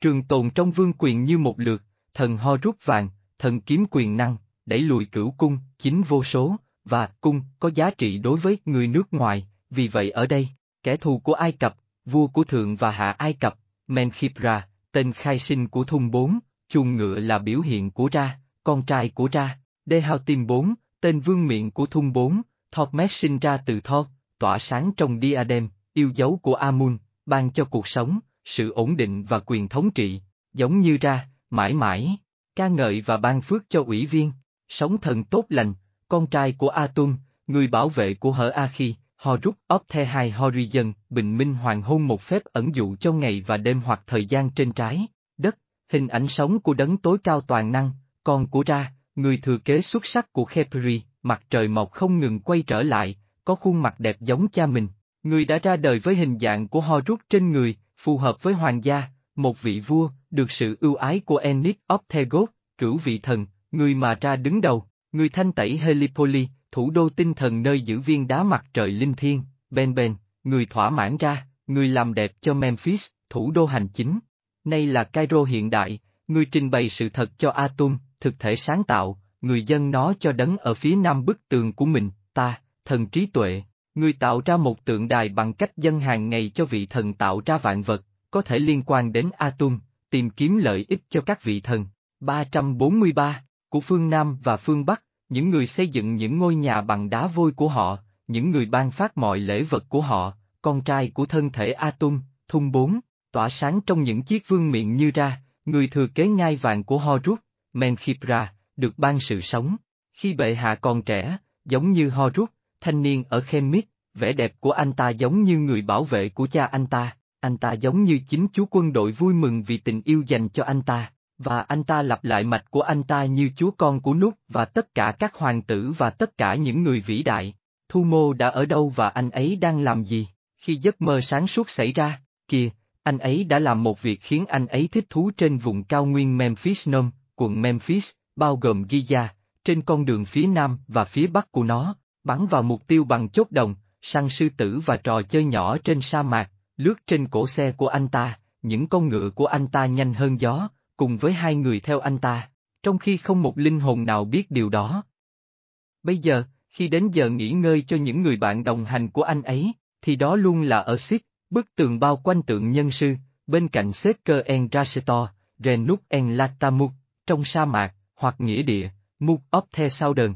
Này, Mr. Opthe Southern Oan, lưu ý, nhân sư được liên kết trong thời kỳ vương quốc mới với vị thần Horus, Horus Opthe Horizon, được người Hy Lạp gọi là Hamachi. Bao vây nhân sư được gọi là Sith, Người được chọn. Trong nhà nguyện nhỏ mà Tu Mô 4 xây dựng phía sau tấm bia trong mơ, tượng nhân sư được miêu tả là Horet Horon. Horon là vị thần của thế giới ngầm của người Syria, có thể là do những công nhân người Syria làm việc trong khu vực vào thời điểm đó. Lưu ý tham chiếu đến thế giới ngầm, xét mét, chủ trì ngọn núi, địa điểm tráng lệ của khởi nguyên thời gian, đối diện với các lãnh chúa của Khơ Aha, Babylon, con đường linh thiêng của các vị thần đến nghĩa địa phía tây của Iwon, Helipoli. Giờ đây, bức tượng khổng lồ của Kheperi, tượng nhân sư, yên nghỉ ở nơi này với sức mạnh vĩ đại, sức mạnh huy hoàng, trên đó bóng của thần ra ngự trên đó. Các khu vực của Memphis, và tất cả các thành phố xung quanh anh ta, đến với anh ta, giơ tay chào anh ta, khen ngợi trước mặt anh ta, mang theo những lễ vật cho ca, cơ thể năng lượng, của anh ta. 344, giấc mơ sáng suốt, nơi một thực thể xuất hiện và nói với anh ta. Một ngày nọ, chuyện xảy ra là con trai của đức vua Đơ Hu Tin đến, Thung vẫn là một hoàng tử, chưa phải là vua, đi ngang qua vào thời điểm giữa trưa, và anh ấy đã nghỉ ngơi dưới bóng của vị thần vĩ đại này. Giấc ngủ ập đến với anh ta vào lúc mặt trời lên đến đỉnh điểm, và anh ta thấy đấng uy nghi của vị thần đáng kính này đang nói bằng chính miệng mình, giống như một người cha nói với con trai mình rằng, hãy nhìn xem ta, con trai ta, thốt men. Ta là cha của ngươi, ho em a kheperi, ra atum, tên thuộc tính của nhân sư. Tôi sẽ trao cho bạn vương quốc của tôi trên trái đất ở đầu của người sống, bạn sẽ đội vương miệng trắng và vương miệng đỏ, thuộc tính của thượng và hạ Ai Cập, trên ngai vàng của ghép, trái đất, hoàng tử cha truyền con nối, vùng đất sẽ là của bạn, theo chiều dài và hơi thở của nó, thứ mà con mắt của đấng toàn năng soi sáng. Thức ăn của hai vùng đất, Ai Cập được chia thành hai phần, đồng bằng và thung lũng, sẽ là của bạn, cống phẩm lớn của tất cả các quốc gia, trong thời gian dài hàng năm. Mặt tôi hướng về bạn, trái tim tôi hướng về bạn, đối với tôi, bạn sẽ là người bảo vệ công việc của tôi, bởi vì tôi đang ốm yếu ở tất cả các chi của mình. Những bãi cát của thánh địa, nơi tôi đang ở, đã chạm tới tôi, quay sang tôi để làm những gì tôi mong muốn. Tôi biết rằng bạn là con trai tôi, người bảo vệ tôi, hãy chứng kiến, tôi ở bên bạn, tôi là thủ lĩnh của bạn. Khi nói xong bài nói này, hoàng tử tỉnh dậy, nghe thấy điều này, anh ấy đã hiểu những lời của thần, và anh ấy đã đặt chúng vào trái tim mình. Anh ta nói, hãy đến, chúng ta hãy nhanh chóng đến nhà của chúng ta trong thành phố, họ sẽ bảo vệ những lễ vật dành cho vị thần này mà chúng ta mang đến cho ngài, bò, và tất cả các loại rau non, và chúng ta sẽ ca ngợi Aunefer, Khafra, bức tượng được làm cho Atum Hoem Akhet. Phần còn lại của văn bản có thể đưa ra phản hồi của Thu Mô và khẳng định về các công việc đã được thực hiện. Một thực thể nam tự giới thiệu mình là nhân sư, xuất hiện một cách uy nghiêm trong giấc mơ sáng suốt với hoàng tử Thu Mô khi anh ta ngủ quên giữa hai chân của nhân sư, hứa sẽ biến anh ta thành người cai trị Ai Cập nếu anh ta dọn sạch nhân sư khỏi cát. Nó tự giới thiệu là cha, điều này khiến tôi nhớ lại một số trải nghiệm cá nhân mà tôi đã có với Enki, nhưng tất nhiên đó có thể chỉ là sự trùng hợp ngẫu nhiên. Sự kiện này dẫn đến suy đoán rằng Thu Mô bốn không phải là thái tử hợp pháp và thay vào đó có thể đã chiếm đoạt ngai vàng từ một người anh trai, với việc dựng tấm bia nhằm hợp pháp hóa quyền cai trị của ông. Mong muốn quyền lực của Thu Mô có thể đã được thực thể bí ẩn lợi dụng như một điều kiện để có được lối vào của đài tưởng niệm được đào từ cát và có thể tiếp cận được. Thật vậy, tấm bia cho thấy lối vào đã được dọn sạch của một cấu trúc dưới lòng đất. Tôi tin rằng giai đoạn này trong lịch sử Ai Cập phải được tính đến liên quan đến sự tồn tại của các căn phòng bí mật bên dưới tượng nhân sư Giza. 345, STELE hàng kho, miệng của các đoạn, tấm bia kiểm kê, 664, 332 TCN, đền Isis, Giza. Tuổi của nhân sư, chúng ta hãy xem xét thêm tên Ai Cập cổ đại cho nghĩa địa Giza, Rosa. Năm 1858, Auguste Mariette, nhà Ai Cập học người Pháp, đã khai cuộc một tấm bia gần ngôi đền được gọi là đền thờ Isis, kéo dài về phía đông từ kim tự tháp nữ hoàng ở cực nam của khu phu. Trong ngôi đền nhỏ này, người ta đã tìm thấy những bức tượng được nhắc đến trong tấm bia, Min, Uwawat, người mở đường, Horus, Nekhen, Thốt, Isis, Nepthi, Set, Ta, Setmet, Osiris, Apis, Nefertum, Urey và Gershon, cái tên cuối cùng được đặt tên cho cả tượng và Horet, tấm bia kiểm kê, là một phiến đá vôi do một người ghi, chép vô danh tạo ra dưới triều đại của vương triều Sai thứ 26 của thời kỳ hậu kỳ của Ai Cập, 664-332 TCN, để điểm danh những bức tượng quý giá của ngôi chùa này. Tấm bia này nói về vua Khu Phu và tượng nhân sư vĩ đại, nhưng điều khiến nó trở nên rất đặc biệt là ở thanh ghi phía dưới và bệ đỡ. Một vài dòng văn bản chữ tượng hình mâu thuẫn với ngày được các nhà khảo cổ học chính thức thống nhất về thời điểm tượng nhân sư được chạm khắc. 346, khảo cổ học hiện đại khẳng định giả thuyết rằng Kha Phờ, con trai của Khu Phu, đã xây dựng tượng nhân sư vĩ đại, nhưng trong vài dòng chạm khắc này, văn bản mô tả chi tiết rất rõ ràng về việc vua Khu Phu đã khám phá và xây dựng lại một ngôi đền cổ, trùng tu các bức tượng của nó, xây dựng kim tự tháp của ông và của vợ ông.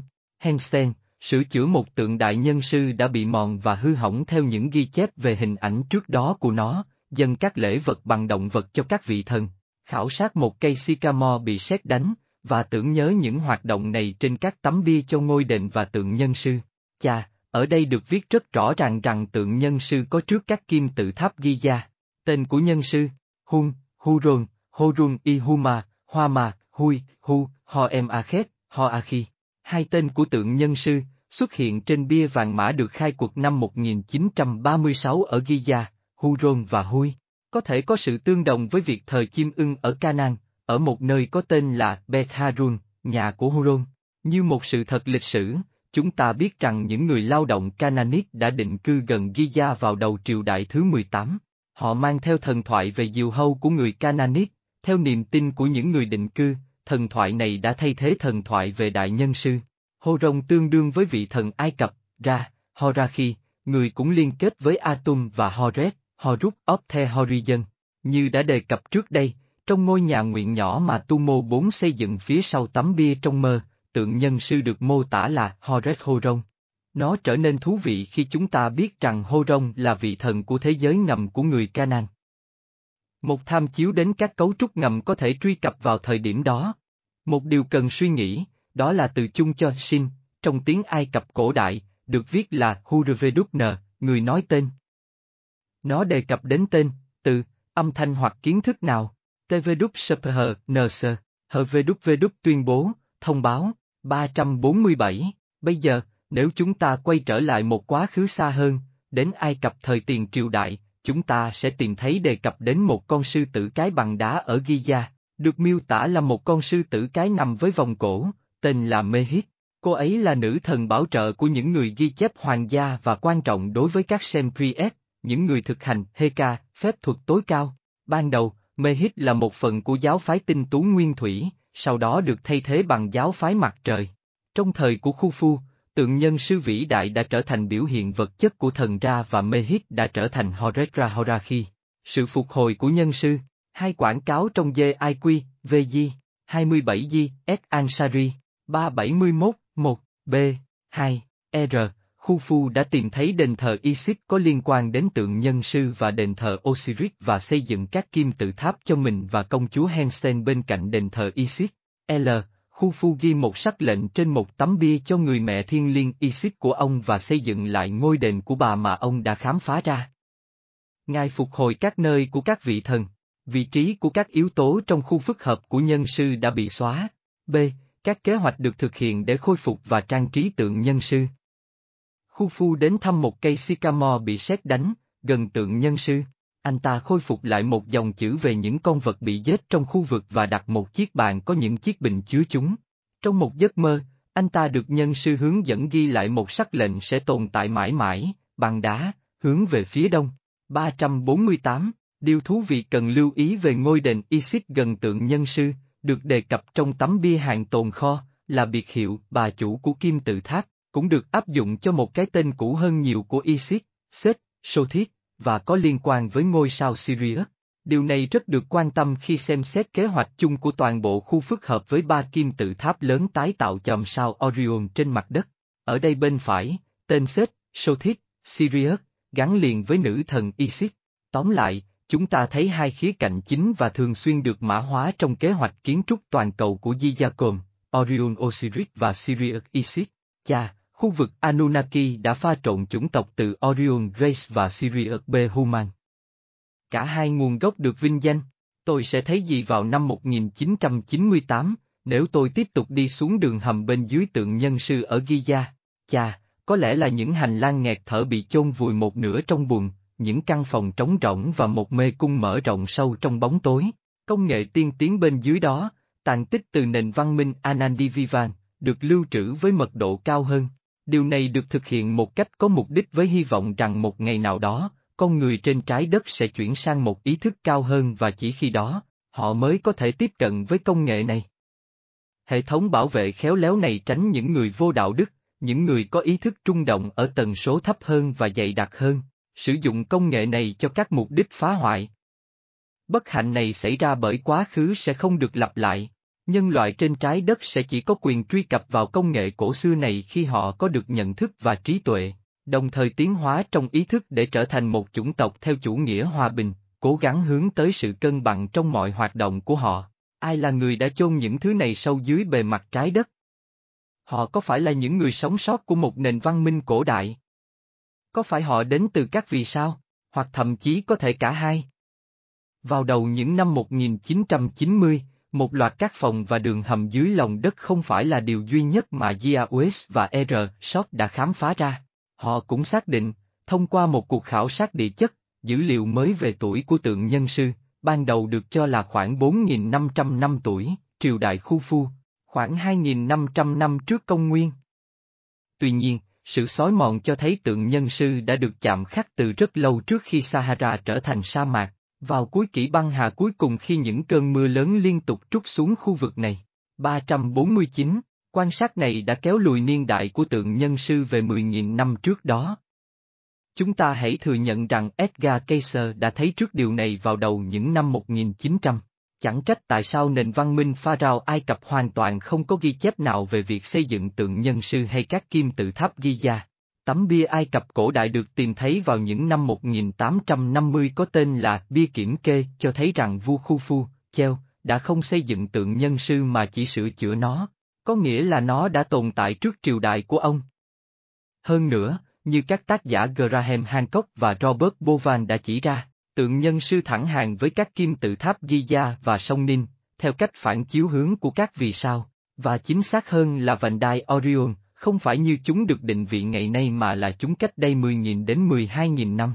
Bây giờ, nếu tượng nhân sư cũ như vậy, điều đó có nghĩa là nó có trước cả người Ai Cập cổ đại, và vào thời điểm đó, cách đây rất lâu, người Sumer là nhóm thống trị trong khu vực.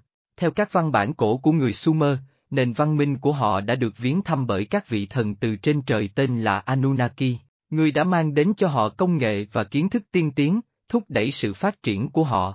Bây giờ chúng ta biết rằng Anunnaki là những người ngoài hành tinh đến đây để khai thác tài nguyên, chủ yếu là vàng. Các văn bản cổ của người Sumer tiết lộ rằng những người ngoài hành tinh này đã xây dựng các thành phố lớn dưới lòng đất, có thể tiếp cận thông qua các đường hầm. Bằng chứng về nguồn gốc của người Sumer đối với nền văn minh Ai Cập được tìm thấy trong các hiện vật sớm nhất của lịch sử Ai Cập. Từ nền văn hóa địa phương Nagada thô sơ thời tiền sử, nền văn minh Ai Cập đột nhiên mọc lên từ hư không, đã rất tiên tiến và trau chuốt về mọi mặt, không hề có bất kỳ sự chuyển đổi nào với các xã hội bộ lạc nguyên thủy bản địa. Sự tương đồng giữa các đồ tạo tác thời kỳ đầu của Ai Cập cổ đại với nghệ thuật của người Sumer là điều kỳ lạ, tiết lộ những bằng chứng không thể chối cãi về sự xuất hiện và thành lập của một thuộc địa nhánh của người Sumer ở thung lũng sông Ninh. Liên kết những phát hiện khảo cổ này, chúng ta có thể kết luận rằng các vị thần Ai Cập cũng là người ngoài hành tinh.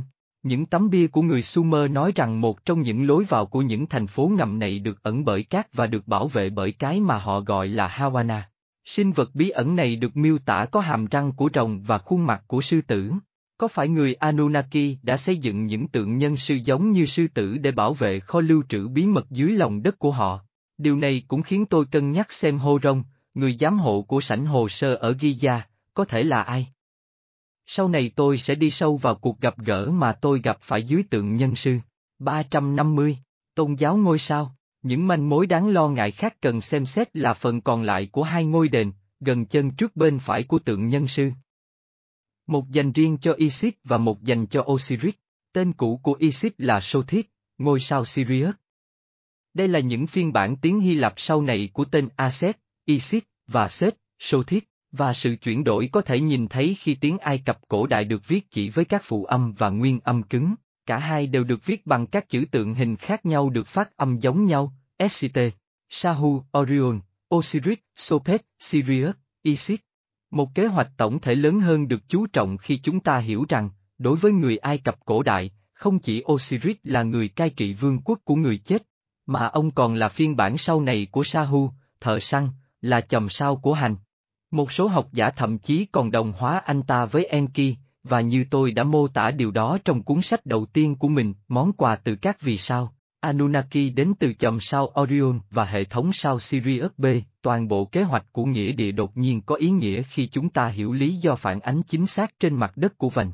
Đai Orion với vị trí của ba kim tự tháp lớn, 351, tổ hợp Unac và văn bản kim tự tháp. Bây giờ chúng ta hãy xem một bộ sưu tập các chữ khắc tang lễ được viết trên các bức tường của chính kim tự tháp từ vương triều thứ năm và thứ sáu, khoảng năm 2350 TCN, có tên là Văn bản kim tự tháp.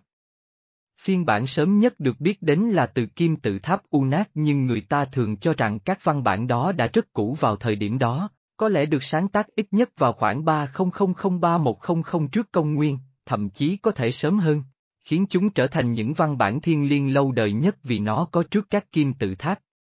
Lúc bấy giờ tồn tại một ngôi sao tôn giáo, giáo phái tái sinh ngôi sao này tồn tại nhờ cuốn sách của người chết, trong đó văn bản kim tự tháp là phiên bản lâu đời nhất.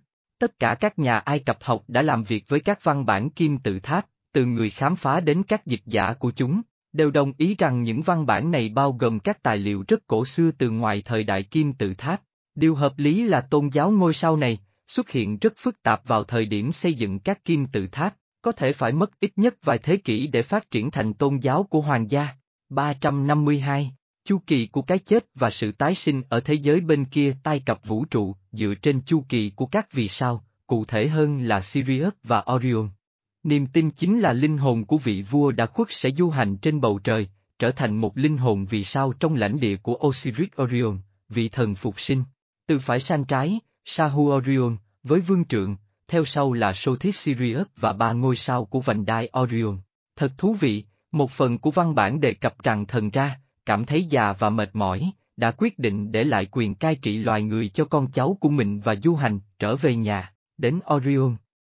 Cuốn sách về người chết của Ai Cập cổ đại đã nhắc đến nhiều lần rằng khi Osiris, người sáng lập tâm linh và là pharaoh nguyên thủy của Ai Cập qua đời, ông đã bay lên bầu trời và trở thành chòm sao Orion.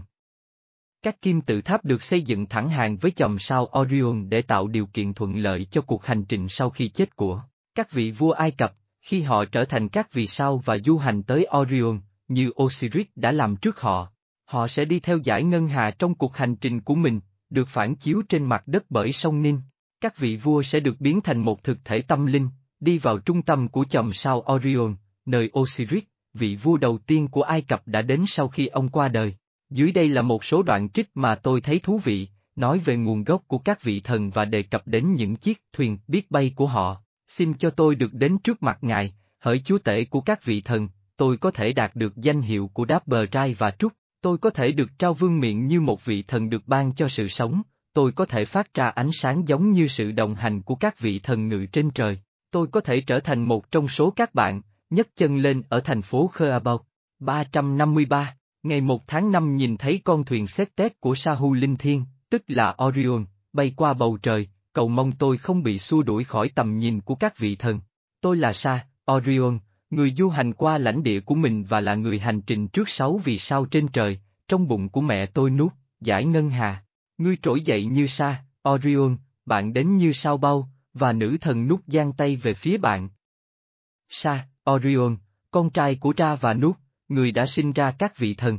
Tôi đã mở đường trước con thuyền của thần Ra, tôi đã nâng mình lên trong chiếc đĩa thần thánh của ngài, tôi tỏa sáng rực rỡ qua vẻ huy hoàng của ngài. Ở nơi mà ra chèo thuyền quanh đó nhờ những cơn gió đưa anh ta đi cùng. Tôi đang ở trên thuyền, và tôi là người điều khiển nó không ngừng nghỉ. Tôi biết hai cây sung dâu màu ngọc lam, từ đó thần ra xuất hiện khi ông bắt đầu cuộc hành trình của mình qua ba cây cột của su để tới cánh cửa của chúa tể phương Đông. Từ đó ra xuất hiện, người Ai Cập cổ đại thời kỳ này tin rằng, linh hồn của các vị sao của các vị vua của họ đã trở về nguồn gốc của họ ở vùng Orion. Và để quá trình này hoàn tất, thi thể được ướp xác. Chúng tôi thường thấy quy trình này trong chương trình Envoy Starset, nhưng nó cũng có thể được vận hành vì những lý do khác nhau. Cơ thể được đưa vào một khoang chứa, và linh hồn du hành đến một hành tinh khác để đầu thai vào một sự tồn tại tạm thời, thường là để thực hiện một nhiệm vụ cụ thể. Khi sự tồn tại tạm thời này kết thúc, linh hồn quay trở lại cư trú lại cơ thể cũ của nó trong tình trạng ứ động. Trong một lời tiên tri khác của mình, Edgar Cayce cũng khẳng định rằng có một chiếc đĩa bay được chôn dưới đại kim tự tháp Giza. Chúng ta có thể cho rằng anh ấy đang đề cập đến một trong những chiếc ác nổi tiếng do người ngoài hành tinh để lại trên trái đất không? Còn bức vẽ tôi được gửi bởi Jim Charles Moyen, siêu chiến binh người Pháp và là cựu thành viên của chương trình Solar Uden thì sao? Jim Chatler có khả năng dịch chuyển tức thời từ khi còn nhỏ, và một đêm nọ, anh bất ngờ thấy mình ở dưới tượng nhân sư Giza, khi anh mới 8 tuổi. Jim Chatler cho phép tôi chia sẻ bức vẽ gốc của anh ấy từ năm 1977, điều đó không chỉ phù hợp với tầm nhìn của Edgar Cayce, mà còn tương quan với những tiết lộ về hòm vũ trụ cổ đại do những vị khách giữa các thiên hà thực hiện gần đây đã đến hệ sao của chúng ta vào tháng 10 năm 2021. 354, bức vẽ của Jim Chatler Moyen từ năm 1977, sau một lần dịch chuyển tức thời năm 8 tuổi. ZEPTEPI, văn bản kim tự tháp, tập hợp đầy đủ các ghi chép về thần thoại sáng tạo của Ai Cập cổ đại, mô tả thời điểm các vị thần đến giữa sự hỗn loạn trên trái đất và bắt đầu cai trị hành tinh. Giai đoạn lịch sử này được đặt tên là Zeptepi, hay thời kỳ vắng mặt, và có thể được truy nguyên về 36.400 năm trước công nguyên theo một số nhà nghiên cứu. Một nguồn rất quan trọng khác là giấy có Turin của Vương Triều thứ 19. Bên cạnh việc ghi lại danh sách đầy đủ nhất về tất cả các vị vua của Ai Cập, còn có đề cập đến những vị vua thần thánh và bán thần thánh trong thời kỳ tiền triều đại của Ai Cập. Một phân tích chuyên sâu về giấy có Turin, cho thấy khoảng thời gian ban đầu, vương quốc ta, được cho là người cai trị đầu tiên của Ai Cập cổ đại, có niên đại 39.000 năm. Giấy có Turin còn đề cập đến thời điểm các vị thần nguyên thủy trị vì Ai Cập trong 20.000 năm, sau đó là sự cai trị của các Á thần được gọi là những người thừa kế của Horus. 355, sau đó, con người phàm tục đến và cai trị Ai Cập vào thiên niên kỷ thứ 4 trước công nguyên. Bắt đầu các triều đại chính thức của các pharaoh như thường được biết đến cho đến ngày nay, bởi vì thừa nhận rằng người ngoài hành tinh cai trị Ai Cập trước các triều đại của con người sẽ mâu thuẫn với niềm tin chính thống. Các nhà nghiên cứu học thuật và nhà Ai Cập học thông đồng để giải thích phần này trong cuộn giấy có Turin là thần thoại không có nhiều giá trị lịch sử. Một số nhà nghiên cứu, chẳng hạn như Amado May, người đã làm việc tại cao nguyên Giza khi cố gắng tìm kiếm manh mối về thời kỳ Yeptepi, đã đề xuất một số giả thuyết dựa trên kiến trúc và phương thức xây dựng của các di tích cổ. May ủng hộ các nghiên cứu của Robert Bovan, được gọi là lý thuyết về sự tương quan của Orion theo lý thuyết này. Kim tự tháp Giza là hình chiếu trên đất đai của vành đai Orion, như đã quan sát được trên bầu trời Ai Cập vào năm 10.450 trước công nguyên. Mặc dù lý thuyết này đã bị các học giả bác bỏ, nhưng nó đã cho phép phát triển các phương pháp nghiên cứu mới, phần nào giải thích được một số bí ẩn liên quan đến thời kỳ tiền triều đại của Ai Cập. Cùng với Nico Moresto, Amando May đã phát triển phân tích tương quan thiên văn thông qua việc áp dụng mô hình toán học cho các kim tự tháp Giza. Theo đó, nền văn minh Ai Cập cổ đại bắt nguồn từ năm 36.900 trước công nguyên, mang lại giá trị lịch sử cho những mô tả về Yeptepi trong các văn bản như giấy cói của Turin. Yeptepi, giấy cói Turin. 356, cửa bí mật, R, ST3V là tên mà người Ai Cập cổ đại luôn đặt cho khu phức hợp nghĩa địa Giza. Ở đây nó được đề cập trong tấm bia giấc mơ, tấm bia hàng tồn kho và ở một số nơi khác từ vương quốc mới. Nó được dịch là miệng của các đoạn văn, tuy nhiên, chúng tôi tìm thấy phiên bản cũ hơn này trong một số ngôi mộ của vương quốc cổ đại, cho thấy những gì có thể là cách viết ban đầu. Nó nghe giống hệt như cái trước, ở trên, nhưng nó có nghĩa hơi khác, miệng của các hang động, S. Năm co, caviar. Khi tôi nghiên cứu những chữ tượng hình này trong khi viết cuốn sách này, một ký ức lóe lên trong tôi đưa tôi trở lại ngày 25 tháng 1 năm 2020, khi tôi được ban cho khả năng nhìn thấy bốn biểu tượng bí ẩn. Một người bạn của tôi, cũng là một đờ rui và là một nhà ngoại cảm rất giỏi, đã đến thăm tôi. Tôi mới bắt đầu viết cuốn sách, món quà từ các vì sao, và người bạn này không biết về những trải nghiệm của tôi với người ngoài hành tinh. Đêm đó sau bữa tối, anh chợt sững người, nhìn chầm chầm vào khoảng không sau vai tôi. Anh ấy nói rằng anh ấy có thể nhìn thấy phía sau tôi một người đàn ông cao đẹp trai với bờ vai rộng, mặc một bộ vest màu xanh lam, với mái tóc vàng gợn sóng, đôi mắt to màu xanh trong và làn da nhợt nhạt. Anh ấy nói thêm rằng có thể cảm nhận được mối liên kết giữa tôi và người đàn ông này, liên kết mật độ tồn tại riêng biệt của chúng tôi. 357, bạn tôi đã mô tả sức mạnh của mối liên kết này là tuyệt vời, vượt qua các chiều và thời gian. Anh ấy nói thêm rằng sinh vật này đã luôn chăm sóc tôi kể từ khi tôi còn là một đứa trẻ và tình yêu của chúng tôi là một nguồn sức mạnh to lớn. Anh ấy rõ ràng đã nhìn thấy Tho Hang và tôi muốn nói rõ rằng tôi chưa bao giờ nói với bạn mình về anh ấy. Sau đó, thật bất ngờ, anh ấy chuyển kênh cho Tho Hang. Tho Hang nói qua, bạn phải làm mỏ neo cho ánh sáng, và tôi sẽ hướng dẫn bạn vượt qua điều này. Nhưng bạn phải hành động nhanh chóng.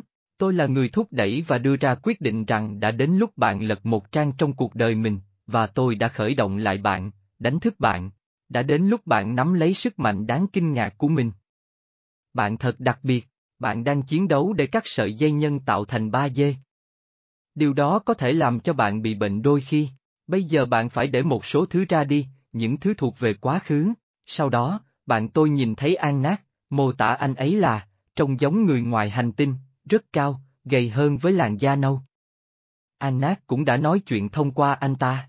Anak nói qua, bạn có kiến thức bên trong bạn, con gái của tôi. Đi vào kim tự tháp, và đi theo con đường xoắn ốc, trong sự cân bằng giữa bóng tối và ánh sáng, bạn sẽ thấy mình đang đứng trước những văn bản rất cổ xưa bị chôn vùi, bao gồm các biểu tượng nổi lên được chạm khắc trên những viên pha lê phát sáng trong mờ màu xanh lá cây. Đó là một câu thánh thư được nâng lên để đọc bằng trái tim, bằng cách chạm ngón tay của bạn, nhắm mắt lại. Sau đó họ sẽ đưa ra tầm nhìn. Một bản chữ cái của ánh sáng, con, con của mẹ, thật mạnh mẽ. Hãy mở rộng đôi cánh trên lưng và để bản thân bay, sau đó, tôi đã cho bạn tôi xem các bức vẽ của mình. Anh ấy nhận ra Tho hang và Anak và thốt lên về Tho hang. anh ấy là người Pleieden, bạn tôi không biết gì về những trải nghiệm e của tôi, và đặc biệt không phải là Anak thường gọi tôi bằng, con tôi. Bạn tôi nói thêm rằng Tho Han đang bảo vệ tôi bằng mạng sống của anh ấy và rằng anh ấy đang kết nối với tôi thông qua luân xa tim và cả qua và khu vực trên đầu của tôi. Anh ấy đặt một ngón tay lên hộp sọ của tôi và tôi thốt lên, đây đúng là nơi cấy ghép của tôi. Tôi đã bối rối. Sau đó, anh ấy nói thêm, có, nhưng nó không phải là một bộ phận cấy ghép tôi. Nó được đặt ở đó bởi những kẻ ác, nhưng đã được những người tốt hiệu chỉnh lại vì họ không thể loại bỏ nó vào thời điểm đó. Người bạn Pleiadian của bạn đang đóng quân trên quỹ đạo trái đất, hướng đó, anh ấy chỉ lên trời, và tôi thấy anh ấy đôi khi cũng tuần tra trên một con tàu nhỏ hơn màu bạc. Công việc của anh ấy là chăm sóc mạng lưới trái đất và xác định hoạt động của bò sát, tôi hoàn toàn không nói nên lời. Ngay sau sự kiện này, tôi quay trở lại ghế của mình và nhận được hình ảnh về bốn biểu tượng kỳ lạ, giống như chữ tượng hình Ai Cập. 358, tôi vẽ chúng vào sổ tay của mình, và tôi đặt chúng sang một bên với một cảm giác kỳ lạ rằng một ngày nào đó tôi sẽ biết được ý nghĩa của chúng. Tôi đang trong quá trình viết, món quà từ những vì sao và tôi có nhiều ưu tiên cấp bách hơn. Bây giờ là lúc tôi mở sổ ghi chép và sử dụng các phím. Ký hiệu 1, biểu tượng này rõ ràng tượng trưng cho một kim tự tháp, rất có thể là khu phu. Đầu tiên, tôi giải thích mô hình xoắn ốc có thanh ngang như một sự thể hiện thần bí về hành trình tiềm thức qua ngưỡng cửa giữa hai cõi, nhưng tôi không bị thuyết phục.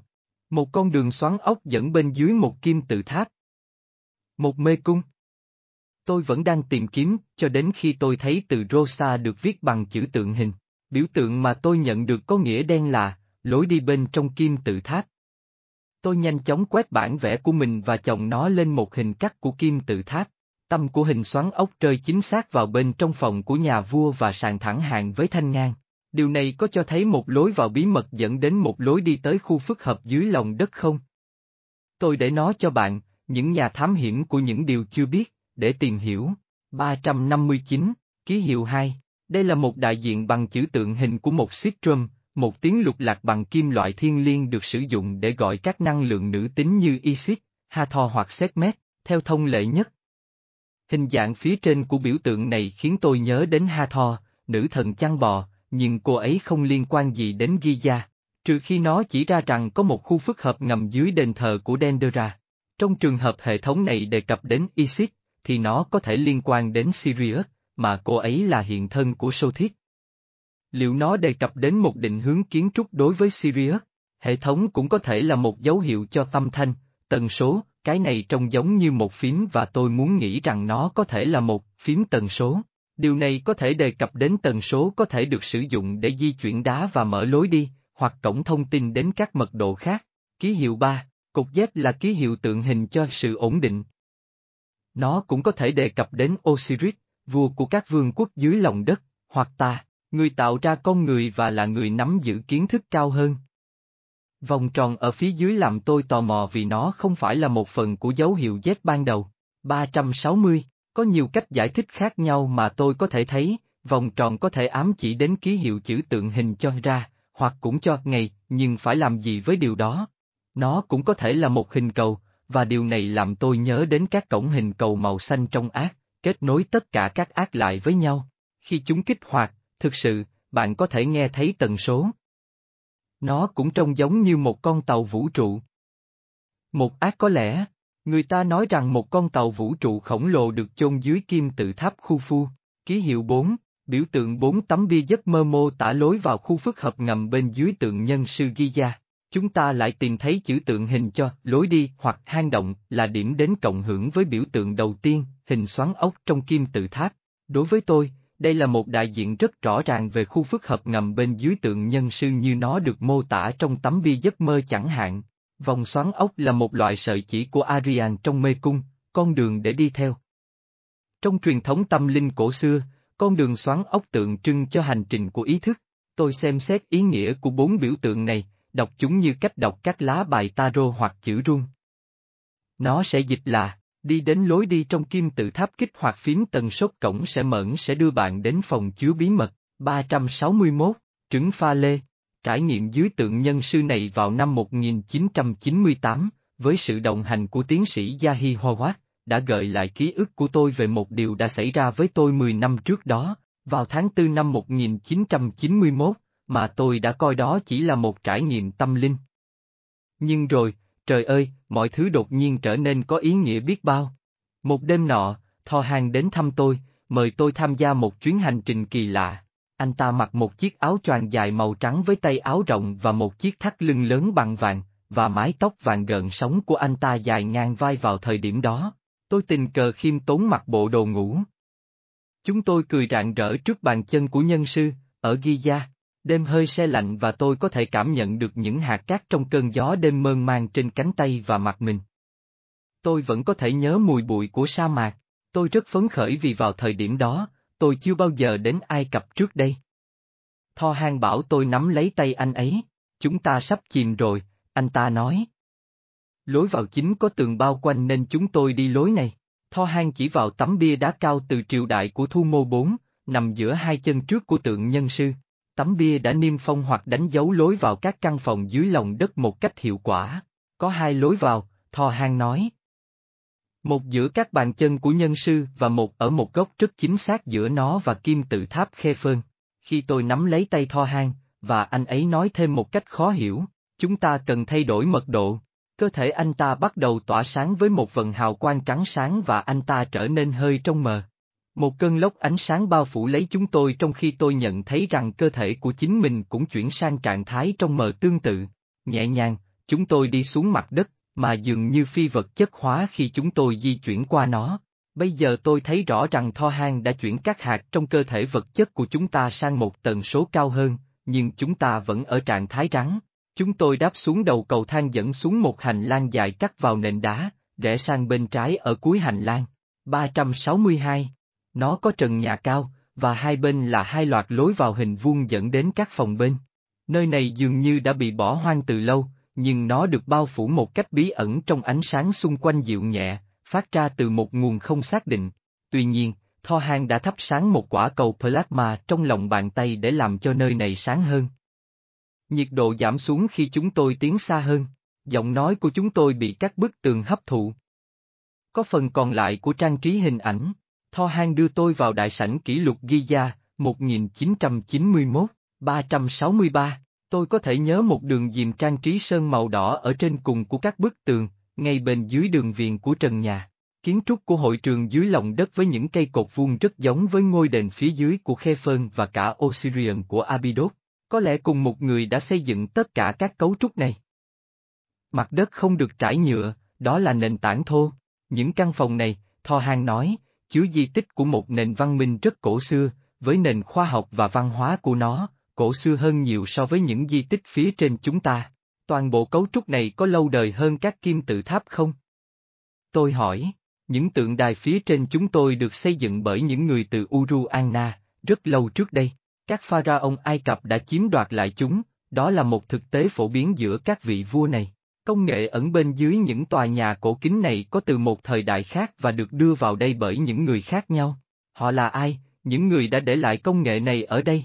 Họ không đến từ thiên hà này. Một ngày nào đó họ sẽ quay trở lại khi con người trên trái đất đã sẵn sàng và tất cả những nơi này sẽ hoạt động trở lại. Chúng tôi bước vào một trong những căn phòng, nằm ở giữa hành lang phía bên tay phải. Bức tường phía sau của căn phòng được trang bị những chiếc kệ trên đó cất giữ đủ loại đồ vật và thiết bị kỳ lạ. Tho Hang yêu cầu tôi tập trung tầm nhìn vào một trong bốn quả trứng pha lê, mỗi quả cao khoảng 12 inch, được trưng bày trên kệ thứ hai. Anh ấy nói, những quả trứng này là nơi lưu giữ những kiến thức tuyệt vời. Chúng chỉ có thể truy cập được bằng cách kết nối trực tiếp với chúng thông qua ý thức của bạn, yêu cầu chúng phải ở tần số phù hợp. Bạn thuộc về những người đã đặt những thiết bị này ở đây. Giữ tay của bạn phía trên chúng, nó sẽ nhận ra chữ ký năng lượng. Tôi giơ hai tay mở rộng trên quả trứng pha lê, khi Tho hang mời tôi làm như vậy. Một tia sáng lóe lên trên trán tôi và ý thức của tôi hòa vào quả trứng, có lẽ là thông qua tuyến tùng của tôi. Những gì tôi nhìn thấy sẽ đánh dấu trí nhớ của tôi trong một thời gian rất dài. Những biểu tượng và sơ đồ hình ba chiều phức tạp bay thẳng từ thiết bị tinh thể hình trứng vào tâm trí tôi. Tôi không biết chúng đại diện cho cái gì nhưng tôi biết, bằng một bản năng kỳ lạ, rằng chúng đã mã hóa một lượng lớn dữ liệu. 364, giao diện tâm trí với những quả trứng pha lê, tôi có thể cảm thấy chúng ngắm vào tâm trí mình và du hành vào tận sâu thẳm tâm hồn tôi, như thể có điều gì đó, bằng cách nào đó, ở đâu đó trong tôi, biết nó nói về cái gì và đang tiếp nhận kiến thức này một cách cởi mở. 365, nhanh chóng, những hình ảnh xuất hiện, mọc ra từ những biểu tượng này, mở ra một khía cạnh vật lý khá thực tế. Tôi thấy những bức tranh về thời rất cổ xưa, những thành phố được xây dựng tương tự như kiến trúc Ai Cập cổ đại, nhưng với các yếu tố công nghệ cao như thiết bị bay, cầu và tòa tháp tương lai thanh lịch. Tôi chưa bao giờ thấy, bất cứ nơi nào trong quá trình học tập và du lịch của mình, một điều như vậy. Tôi nhìn thấy một thành phố màu trắng trên một hòn đảo hình tròn, xung quanh là những dải đất đồng tâm được ngăn cách bởi những con kênh, ánh nắng phản chiếu rực rỡ trên mặt biển. Có một số kim tự tháp với các kích cỡ khác nhau trên hòn đảo này, và một kim tự tháp lớn khổng lồ nằm trên đỉnh của thành phố trung tâm. Tôi cũng thấy những con tàu vũ trụ hình đĩa. Sau đó, đối với tôi, dường như thời gian quay ngược lại, và tôi đã thấy những thời đại thậm chí còn cũ hơn, những phiên bản cũ hơn của nơi này có kiến trúc khác và các loại tàu vũ trụ khác, các vùng đất trên trái đất trông khác so với ngày nay. Tôi đã thấy những cuộc chiến tranh bạo lực, lửa cháy trên bầu trời, những ánh đèn đỏ và vàng bắn vào nhau, những vụ nổ, khói độc, sóng thần và thảm họa. Tôi đã thấy những đội tàu vũ trụ rời khỏi trái đất trong một cuộc di cư hàng loạt. Những ký ức ẩn chứa trong những thiết bị trứng pha lê này là kỷ lục của thời gian đã qua lâu rồi, từ những thời đại xa xưa hơn của trái đất với những nền văn minh đôi khi tiến hóa hơn nhiều so với chúng ta. Sao anh lại cho tôi xem cái này? Tôi hỏi, vì chúng ta là một phần của chúng. Đó là lý do tại sao bạn có thể đọc các thiết bị này. Một ngày nào đó, bạn sẽ hiểu, đầu tôi quay cuồng vì chóng mặt. Tâm trí tôi không thể hiểu được điều này vào thời điểm đó. Tôi mất thăng bằng và loạn choạng lùi lại, tôi ngắt kết nối với quả trứng pha lê. Cánh tay vững chắc của Tho Hang đã giữ cho tôi không bị ngã xuống đất. Đã đến lúc quay trở lại, những sự kiện này vẫn còn mờ trong ký ức của tôi, kéo dài như một giấc mơ sống động kỳ lạ với hương thơm của một trải nghiệm tâm linh kỳ lạ, cho đến khi tôi thực sự đến thăm Giza và gặp tiến sĩ Yahi Howard. Có bao nhiêu nền văn minh khác nhau, con người và ngoài trái đất, đã can thiệp vào lịch sử của Ai Cập? Câu hỏi này thực sự khiến tôi đau đầu, nhưng tôi tin rằng thời gian sẽ mang lại câu trả lời. Nó luôn luôn như vậy. Vào đầu năm 2020, không lâu sau khi tôi khôi phục lại toàn bộ ký ức của mình về vụ bắt cóc và giải cứu người ngoài hành tinh thời thơ ấu, tôi đã hỏi Anak liệu anh ấy có thể đưa tôi đi thăm một lần nữa dưới tượng nhân sư của Giza không, với hy vọng rằng tôi có thể kiểm tra phần còn lại thiết bị, và đặc biệt là những quả trứng pha lê. Mong muốn của tôi đã được thực hiện. Erod yêu thích của tôi đã vận chuyển tôi thông qua cộng hưởng truyền ánh sáng, một loại dịch chuyển tức thời. 366, chúng tôi thâm nhập vào khu phức hợp dưới lòng đất thông qua cùng một lối vào ẩn giữa các bàn chân của nhân sư mà tôi nhớ lại rằng Tho hang và tôi đã bước vào gần 30 năm trước.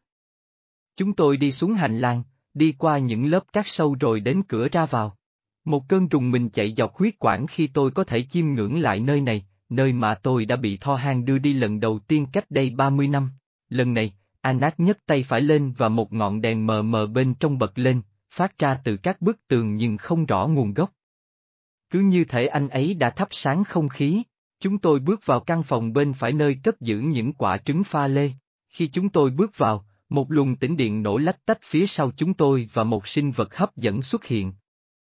Trái tim tôi đang đập, anh ta cao bằng an nát, cao khoảng 7 FT, mặc một chiếc áo choàng màu xanh đậm và tết tóc dài màu nâu. Mặc dù trông giống người, nhưng các đặc điểm trên khuôn mặt của anh ta lại giống mèo từ môi trên đến đỉnh đầu. Anh ta có đôi mắt mèo to màu vàng, anh ta cầm một cây quyền trượng dài trong tay trái. Tôi nhận thấy móng tay màu nâu sẫm của anh ấy có hình móng vuốt. Anak chào anh ta và nói với tôi qua thần giao cách cảm. Tên anh ta là Hô Rông và anh ta là một trong những người bảo vệ nơi này. Anh ta là một sinh vật hình người cao lớn, mạnh mẽ với cái đầu của một con sư tử. Tôi thực sự không thể liên hệ được cuộc đối thoại mà chúng tôi đã trao đổi, bởi vì nó được mã hóa bằng hình ảnh và tần số, rất giống với cách mà các sinh vật da trắng cao từ liên minh giữa các thiên hà giao tiếp với nhau. Lúc đầu, tôi nghĩ anh ấy là một lan từ chòm sao ly ra, nhưng thật ngạc nhiên, sinh vật này thậm chí không đến từ thiên hà này. Nền văn hóa của anh ấy cổ xưa hơn so với việc gieo hạt ở Lyra.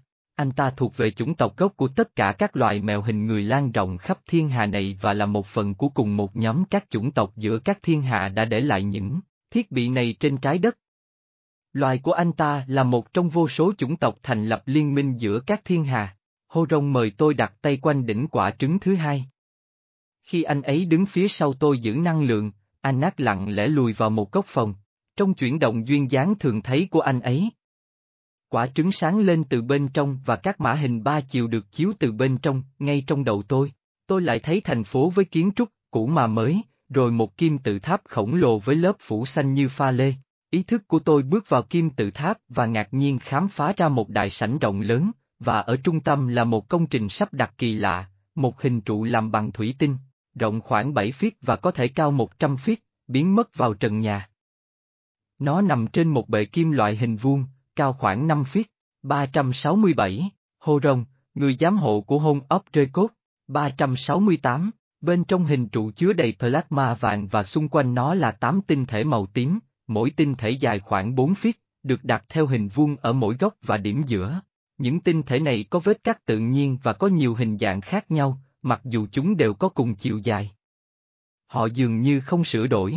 Tám tinh thể màu tím hướng vào bên trong hình trụ chứa đầy plasma, ở một góc dường như tương tự như sườn của kim tự tháp treo ở Giza.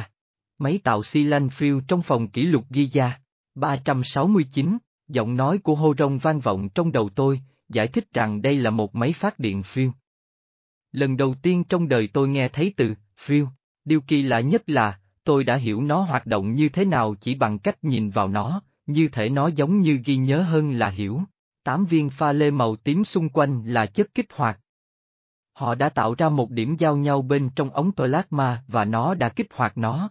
Có một xung lực phát ra từ bệ bên dưới, và tám viên pha lê ngoại vi màu tím dẫn nó và chiếu nó vào hình trụ. Phiêu sẽ được tạo ra và thu hoạch ở đỉnh của hình trụ, kết thúc bằng một nắp hình nón. Trái, so sánh máy phát xi lanh phiêu này với động cơ lõi trung tâm hình trụ của tàu trinh sát, có nắp hình nón để thu và truyền năng lượng. Hô Rông cũng đề cập rằng những máy phát điện này từng là nguyên nhân của một cuộc chiến tranh lãnh thổ khủng khiếp chống lại những kẻ xâm chiếm thuộc địa cổ đại này. Vì vậy tất cả chúng đều bị ngừng hoạt động để tránh tham lam và thảm họa. Hầu hết những người này cuối cùng đã rời bỏ hành tinh, bỏ lại những chiếc máy phát điện này vì họ không thể vận chuyển chúng trong trường hợp sơ tán khẩn cấp. Khi họ rời khỏi hệ sau này, các máy phát điện đã bước vào một giấc ngủ dài. Tương tự như công nghệ và tài liệu lưu trữ về thời gian của họ trên trái đất, ẩn giấu dưới lòng đất và các đại dương của hành tinh này, cũng như ở nhiều nơi khác trong hệ sao này. Một số hồ sơ Ai Cập cổ đại đề cập đến một thiết bị hình nón có tên là Ben-Ben, cũng được cho là một kim tự tháp, phần trên của kim tự tháp. Thiết bị này được cất giữ tại thành phố Anu, Helipoli, thành phố của mặt trời, quê hương của thần Ra, được cho là do vị thần Nguyên Thủy Tơn, hay Atum, thành lập.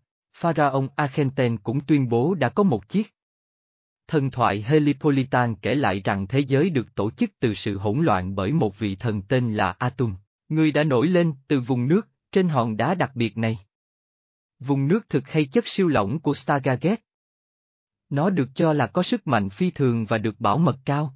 Xét ngữ pháp Ai Cập cổ đại, từ Ben Ben có nguồn gốc từ động từ IPN, vươn lên, và bản thân từ Ben cũng có nghĩa là sự thụ tinh.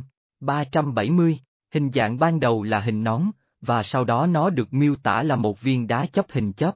Lưu ý rằng ký hiệu xác định hình tam giác, luôn được đặt ở cuối từ để chỉ điều chúng ta đang nói đến, có thể biểu thị vật thể hình chóp hoặc hình nón. Trong các chữ tượng hình, chỉ có một từ để mô tả cả đá hình nón và đá chóp của kim tự tháp và không thể biết từ hạn định đề cập đến hình dạng nào, vì chữ tượng hình là các chữ tượng hình phẳng, hai chiều, kim tự tháp của Amenhotep yêu.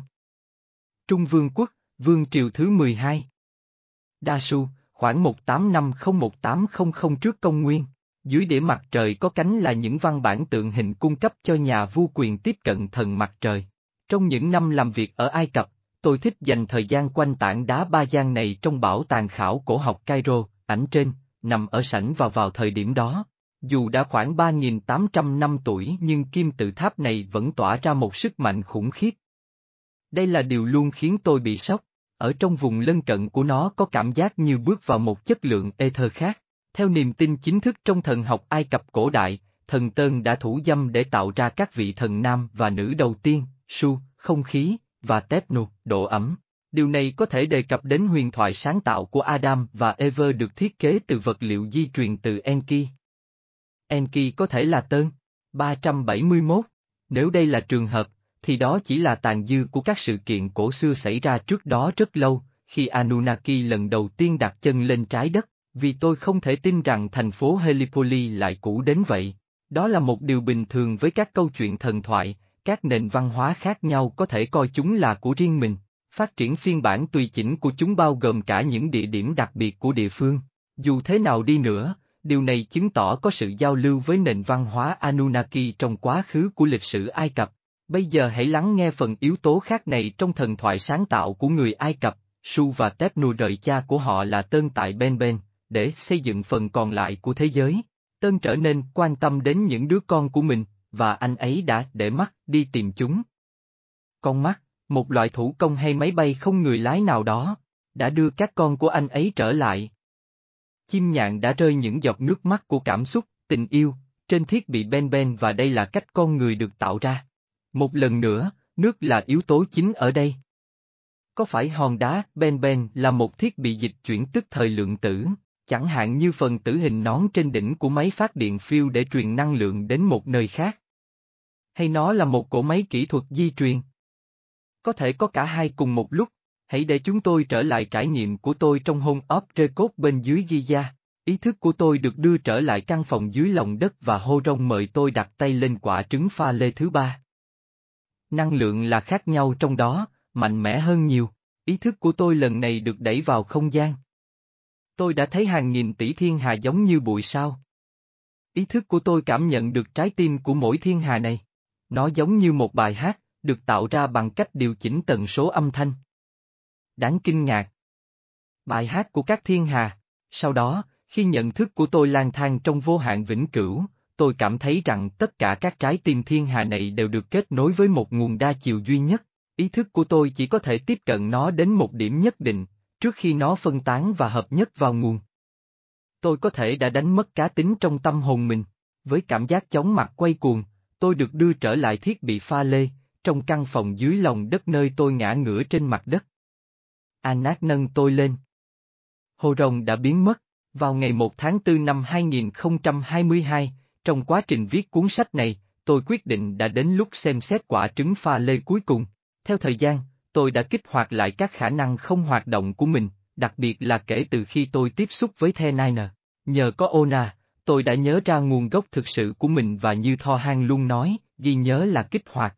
Tôi đã được tiến sĩ Yahi Howard chỉ cho lối vào phòng kỷ lục ghi gia, được mời đến thăm khu phức hợp dưới lòng đất bởi Tho Hang sau đó là Anat, vì vậy tôi nghĩ rằng lần này, tôi sẽ cố gắng tự mình làm điều đó.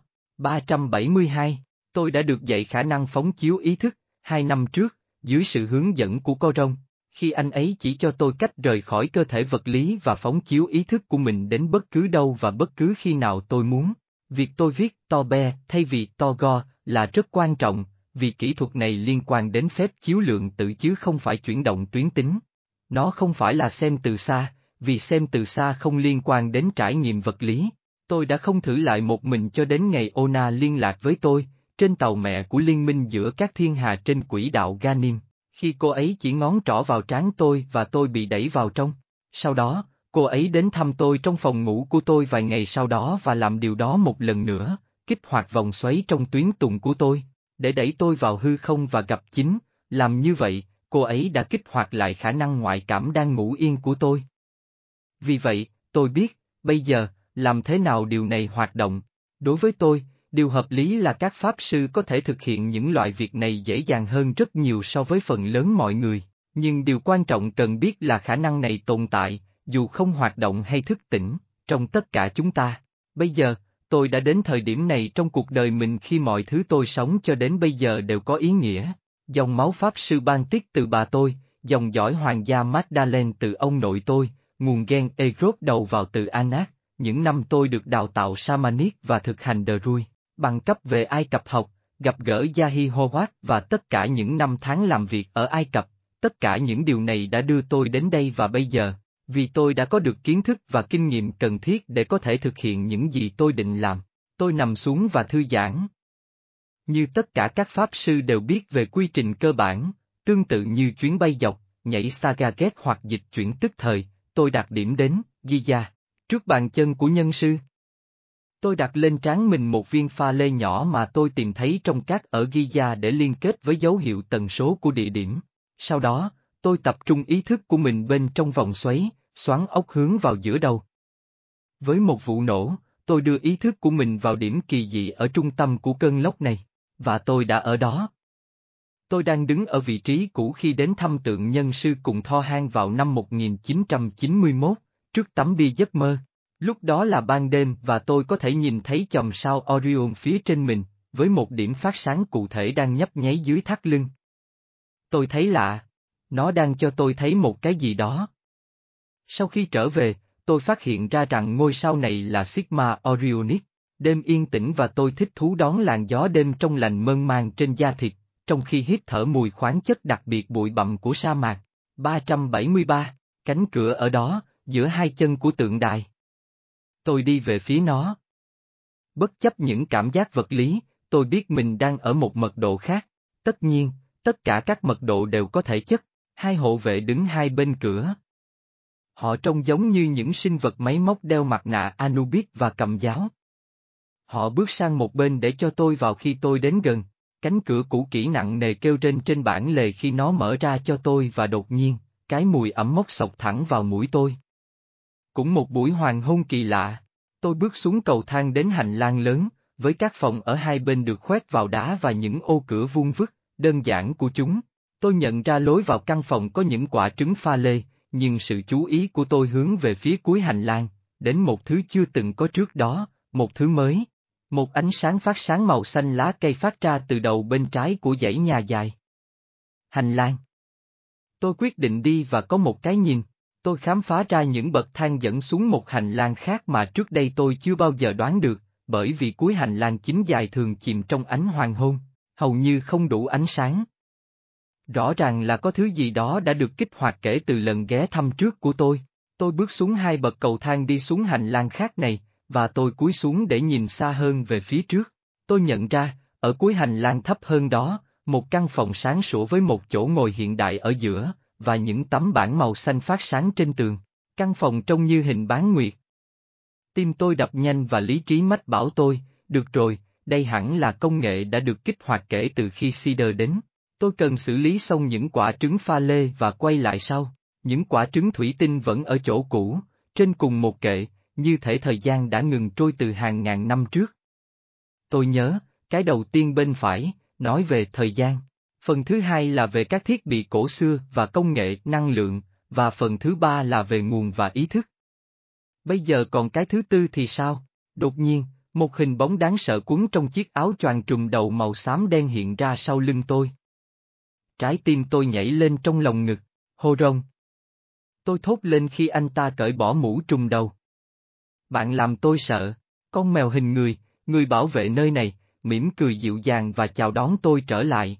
Vậy anh đến lấy quả trứng thứ tư, anh ta nói. 374, ừ, tôi đáp, vậy anh có thể xem qua. Khi anh ấy phát âm những từ này, quả trứng thứ tư, cuối cùng bên trái, bắt đầu phát sáng với ánh sáng đỏ tím chạy qua, các tĩnh mạch của nó tương phản với màu hơi xanh của chính quả trứng. Đó là gì? Tôi hỏi, bạn đang chuẩn bị tìm hiểu về nó, cảm ơn. Tôi có một câu hỏi xin vui lòng, cái gì ở tầng dưới, ở cuối hành lang? Các thiết bị cổ xưa đã thức tỉnh, có con tàu nào dưới đó không?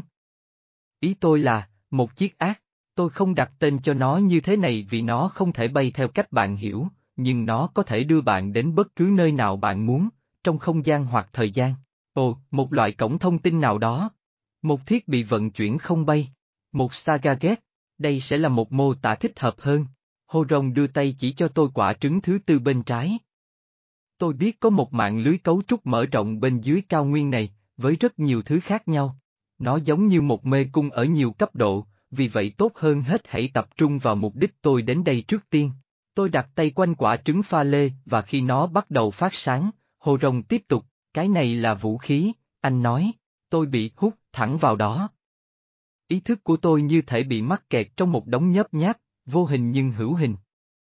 Tôi bắt đầu hoảng sợ khi nghe thấy giọng nói của hô rông trong đầu, 375, sợ hãi đến từ sự mất kiểm soát. Bây giờ bạn bất lực, dưới sự thương xót của người điều khiển, bây giờ tôi thực sự bắt đầu hoảng sợ. Tôi phải làm thế nào để thoát ra khỏi nó? Tôi càng cố gắng thoát ra khỏi nó, tôi càng bị mắc kẹt, tôi đã chiến đấu với nó mạnh mẽ hơn, và tôi càng chiến đấu hết mình, nó càng kiểm soát tôi nhiều hơn, và rồi nó kiểm soát hàm của tôi. Miệng tôi mở ra và nó sẽ nói qua tôi. Nếu nó kiểm soát bạn bằng sự sợ hãi, thì nó nói và hành động thông qua bạn, Hồ Rồng nói. Một cơn thịnh nộ đến từ sâu thẳm trong tôi, bình tĩnh. Đứng yên và nó sẽ lỏng tay cầm. Lấy lại quyền kiểm soát, tôi thư giãn và thực sự, nó đã làm việc. Tôi lấy lại quyền kiểm soát cơ thể của mình, trong một vụ nổ. Tôi đã có thể thở trở lại, tôi vẽ lại ý thức của mình khỏi trường ảnh ba chiều của quả trứng và lùi lại. Đó là cái gì? Tôi hỏi. Một vũ khí khủng khiếp. Thiết bị này nắm giữ một công nghệ phòng thủ với sức mạnh to lớn, những thứ bên trong có thể được sử dụng để chế tạo vật liệu không thể xuyên thủng như lá chắn hoặc thiết bị vận chuyển. Nó cũng có thể được sử dụng để đánh lừa hoặc ngăn chặn kẻ thù bằng cách nhắm vào nó như một loại vũ khí. Nó kích hoạt với tần số sợ hãi, nhưng nó dạy rằng sợ hãi chỉ là ảo ảnh, khi bạn thuần hóa nó, sức mạnh của bộ điều khiển sẽ biến mất. Vậy quả trứng này nói về sự sợ hãi và sức mạnh. Còn các thiết bị khác trong phòng này thì sao? Lát nữa quay lại nhé. Khi nói điều này, anh ấy đặt một tay vào lưng tôi và mời tôi rời đi. Khi tôi đến cầu thang, tôi bị hút trở lại vào dòng xoáy và bị đẩy trở lại điểm xuất phát trong nhà của tôi. Trứng 1, thời gian. Trứng 2, năng lượng. Trứng 3, ý thức. Trứng 4, sức mạnh. 376, khai thác của NAZI tại AI Cập, vào ngày 21 tháng 4 năm 2022, lúc 2 giờ 22 phút sáng, tôi bị đánh thức bởi một đường truyền rất rõ ràng và mạnh mẽ từ Tho hang. Thiết bị cấy ghép của tôi rung mạnh và giọng nói của anh ấy vang vọng trong đầu tôi. Bạn đang viết về hôn ấp rơ cốt dưới cao nguyên Giza, vì vậy bạn cũng nên biết về điều này. Lần này, thay vì cho tôi thấy hình ảnh bằng thần giao cách cảm, Tho Hàng lại tiến hành theo một cách khác anh ấy đã tạo ra một màn hình ba chiều nổi rộng 6 feet trên trần nhà phía trên tôi, như thể được lấy ra từ một bộ phim, một cảnh xuất hiện ở Giza, Ai Cập, trước chân phải của tượng nhân sư. Có rất nhiều bụi và độ sáng rất sáng, có rất nhiều kích động và rất nhiều đàn ông nói tiếng Đức, hầu hết họ, không phải tất cả, đeo băng tay màu đen có chữ vạn. Một số người cụ thể mặc đồng phục sẫm màu, nhưng những người khác mặc quần áo màu nâu nhạt. Tất cả những người này đều đội mũ đen, đi ủng đen và thắt lưng đen. Một số có thắt lưng thứ hai vắt ngang ngực. Tôi nhìn thấy ít nhất ba chiếc xe jeep màu nâu trong với mui phủ bạc kaki phía sau. Bụi ở đó thật không thể tin được, nó được nâng lên bởi hoạt động của con người hoặc có gió cát. Hitler đã ở đó. Anh ấy nhỏ hơn tôi mong đợi. Anh im lặng, sự chú ý của anh ấy tập trung mạnh vào công việc khai cuộc diễn ra trước tượng nhân sư. Nó không giống như các cuộc khai cuộc khảo cổ thông thường chút nào. Một cái hầm sâu đã được đào bằng thuốc nổ và được cố định bằng dàn giáo, tôi không thể nhìn thấy bên trong, nhưng nó có vẻ sâu thẳm và tối tăm. Sau đó, tầm nhìn đã thay đổi, tôi đã nhìn thấy cảnh tượng từ trên cao và tôi được cho thấy một trục thứ hai, giữa tượng nhân sư và kim tự tháp vĩ đại. Họ không vào được sảnh hồ sơ, Tho Hang nói, nhưng họ đã lấy được thứ gì đó từ dưới đất. Sau đó tôi được xem một cảnh khác, tôi thấy những người đàn ông xử lý hàng chục ống xi lanh nhỏ trong suốt chứa gel hoặc huyết tương màu vàng. Tôi không thể biết chính xác chất gì trong đó. Các ống dài 2 feet, đường kính 12 inch và được đóng ở cả hai đầu bằng một nắp kim loại màu bạc sẫm, giống như chì. Đây là từ một công nghệ rất tiên tiến. Chúng là những viên pin chứa sức mạnh to lớn. Họ đang tìm kiếm Sagaget, nhưng họ không tìm thấy nó. 377, tôi lại nhìn thấy bề mặt của cao nguyên Giza, nơi những xi lanh này được chất vào thùng sau của một chiếc xe jeep, trong các thùng chứa bằng kim loại. Đột nhiên, trong một linh ảnh thoáng qua, tôi nhận thấy hai người phụ nữ ở đó, cũng mặc bộ đồng phục màu nâu rõ ràng này nhưng họ không đội mũ. Một trong số họ có thể trông giống Maria Osic nhưng tôi đã được xác nhận rằng đó không phải là cô ấy. Người kia cũng rất đẹp, để tóc nâu búi thành một búi lớn. Trước suy nghĩ thắc mắc của tôi, Tho Han trả lời, những người phụ nữ này là nhà ngoại cảm.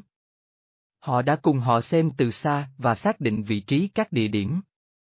Họ có thể mở Stargate nếu họ tìm thấy nó, bởi vì họ có đúng ghen.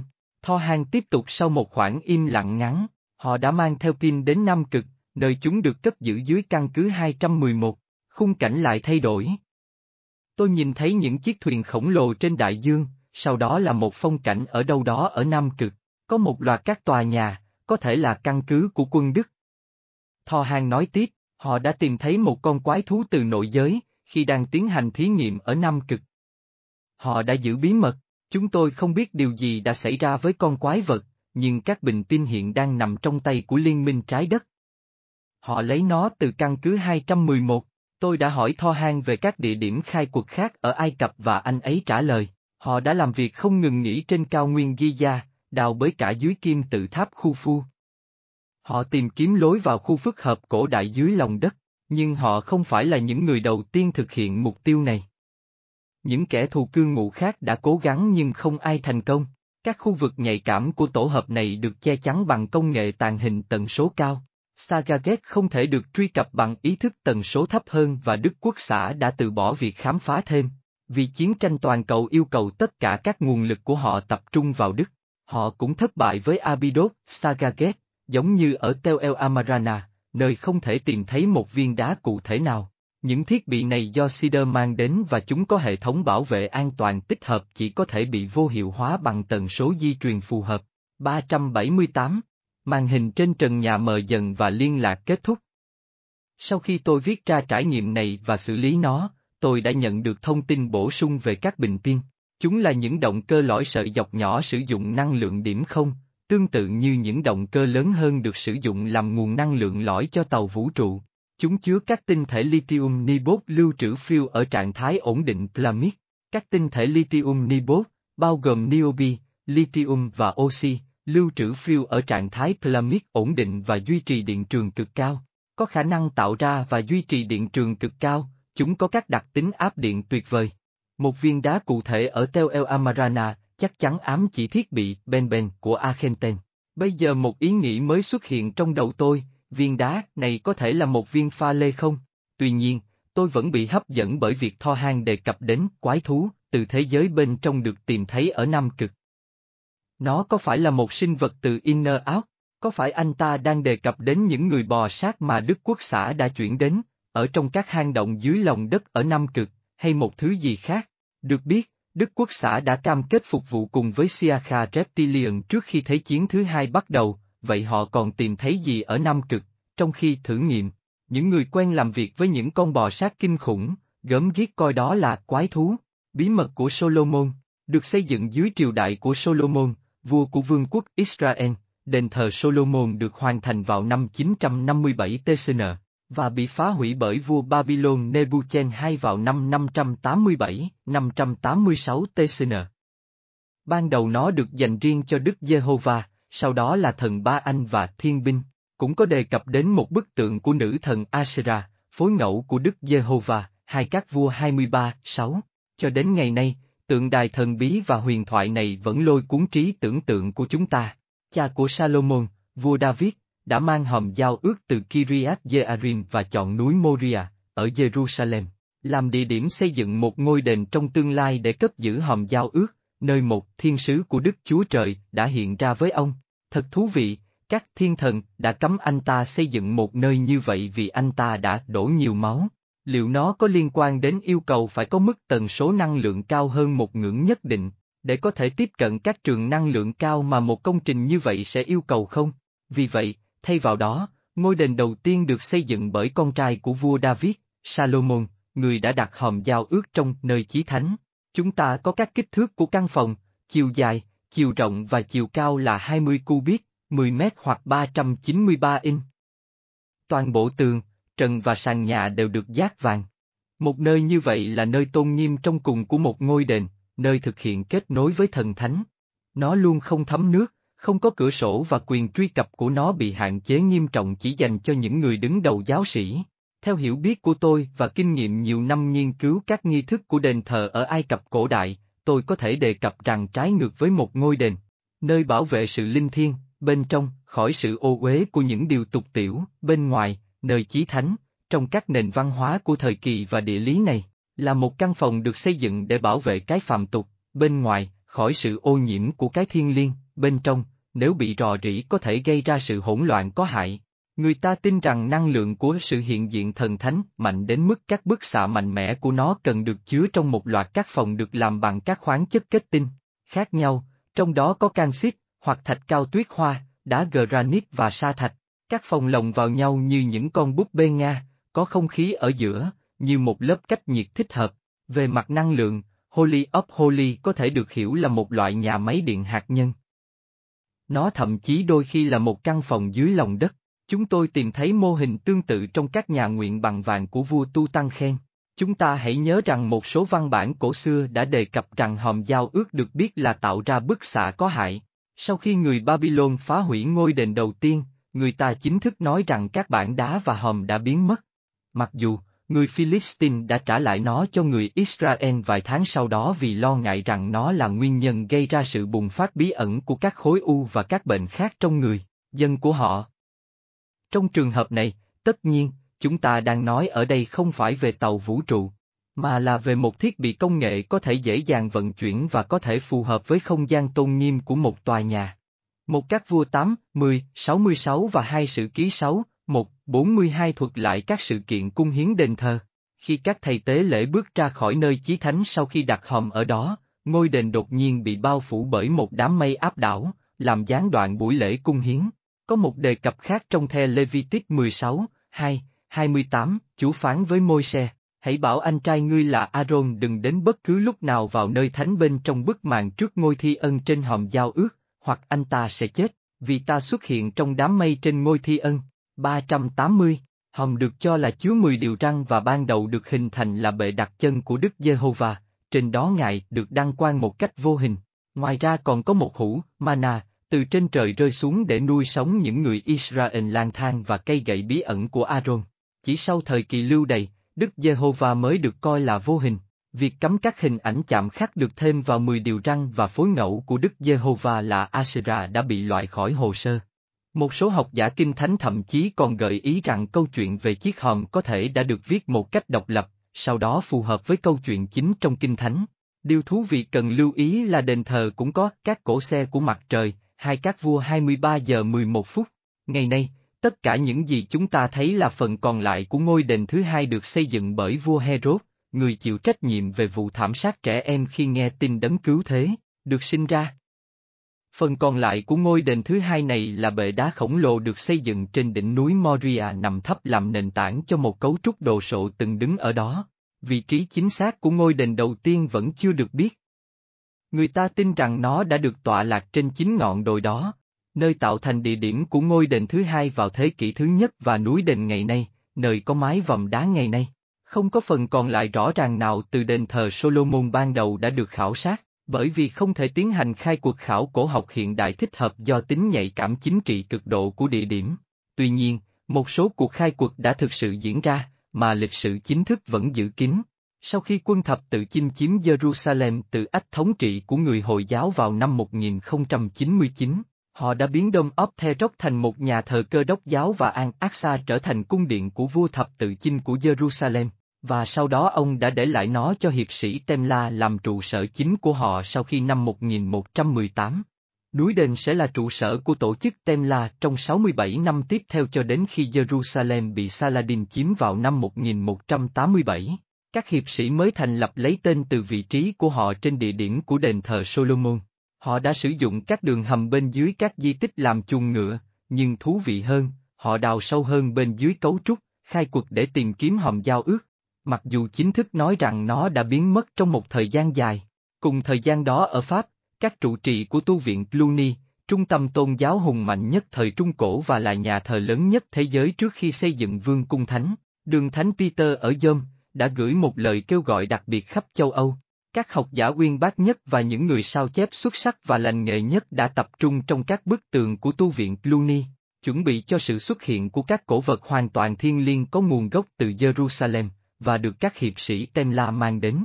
381 trong số các hiện vật mà các hiệp sĩ được cho là đã khai cuộc được trong thời gian họ ở núi đền thờ có chén thánh huyền thoại, tấm vải liệm Turin, đầu của thánh John The Baptist, ngọn giáo định mệnh, đầu được ướp xác của Chúa Giêsu Kitô và vị trí của nơi an nghỉ cuối cùng của hòm giao ước.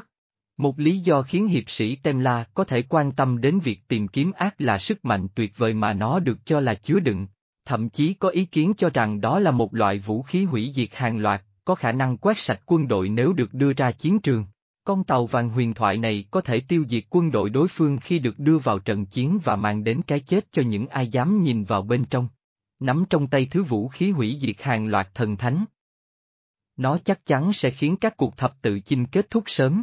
Có một số giả thuyết cho rằng các hiệp sĩ đã tìm thấy hầm tại Petra ở Jordan hoặc ở Ethiopia, nhưng cũng có tài liệu nói rằng các hiệp sĩ luôn bận rộn đào bới dưới bệ đá để tìm kiếm thánh tích.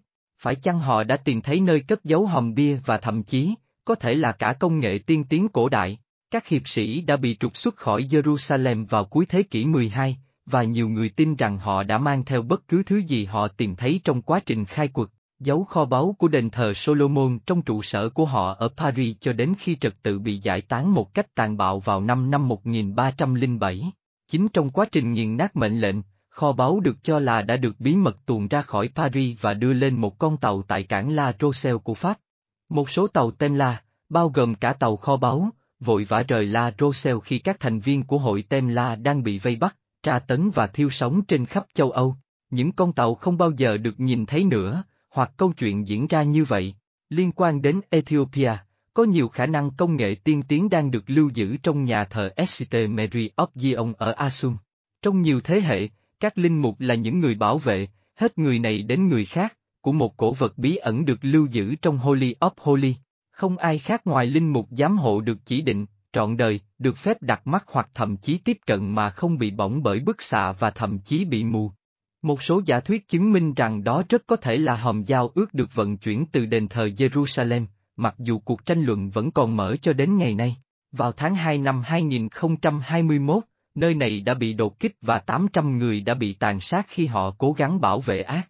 Sự nhạy cảm về địa chính trị của khu vực không cho phép biết ai đứng sau cuộc đột kích này và kết quả ra sao. Trong số những kẻ săn lùng kho báu đang tìm kiếm hòm có cả Đức Quốc xã, với Himmler và cuộc tìm kiếm điều huyền bí không ngừng nghỉ của ông ta.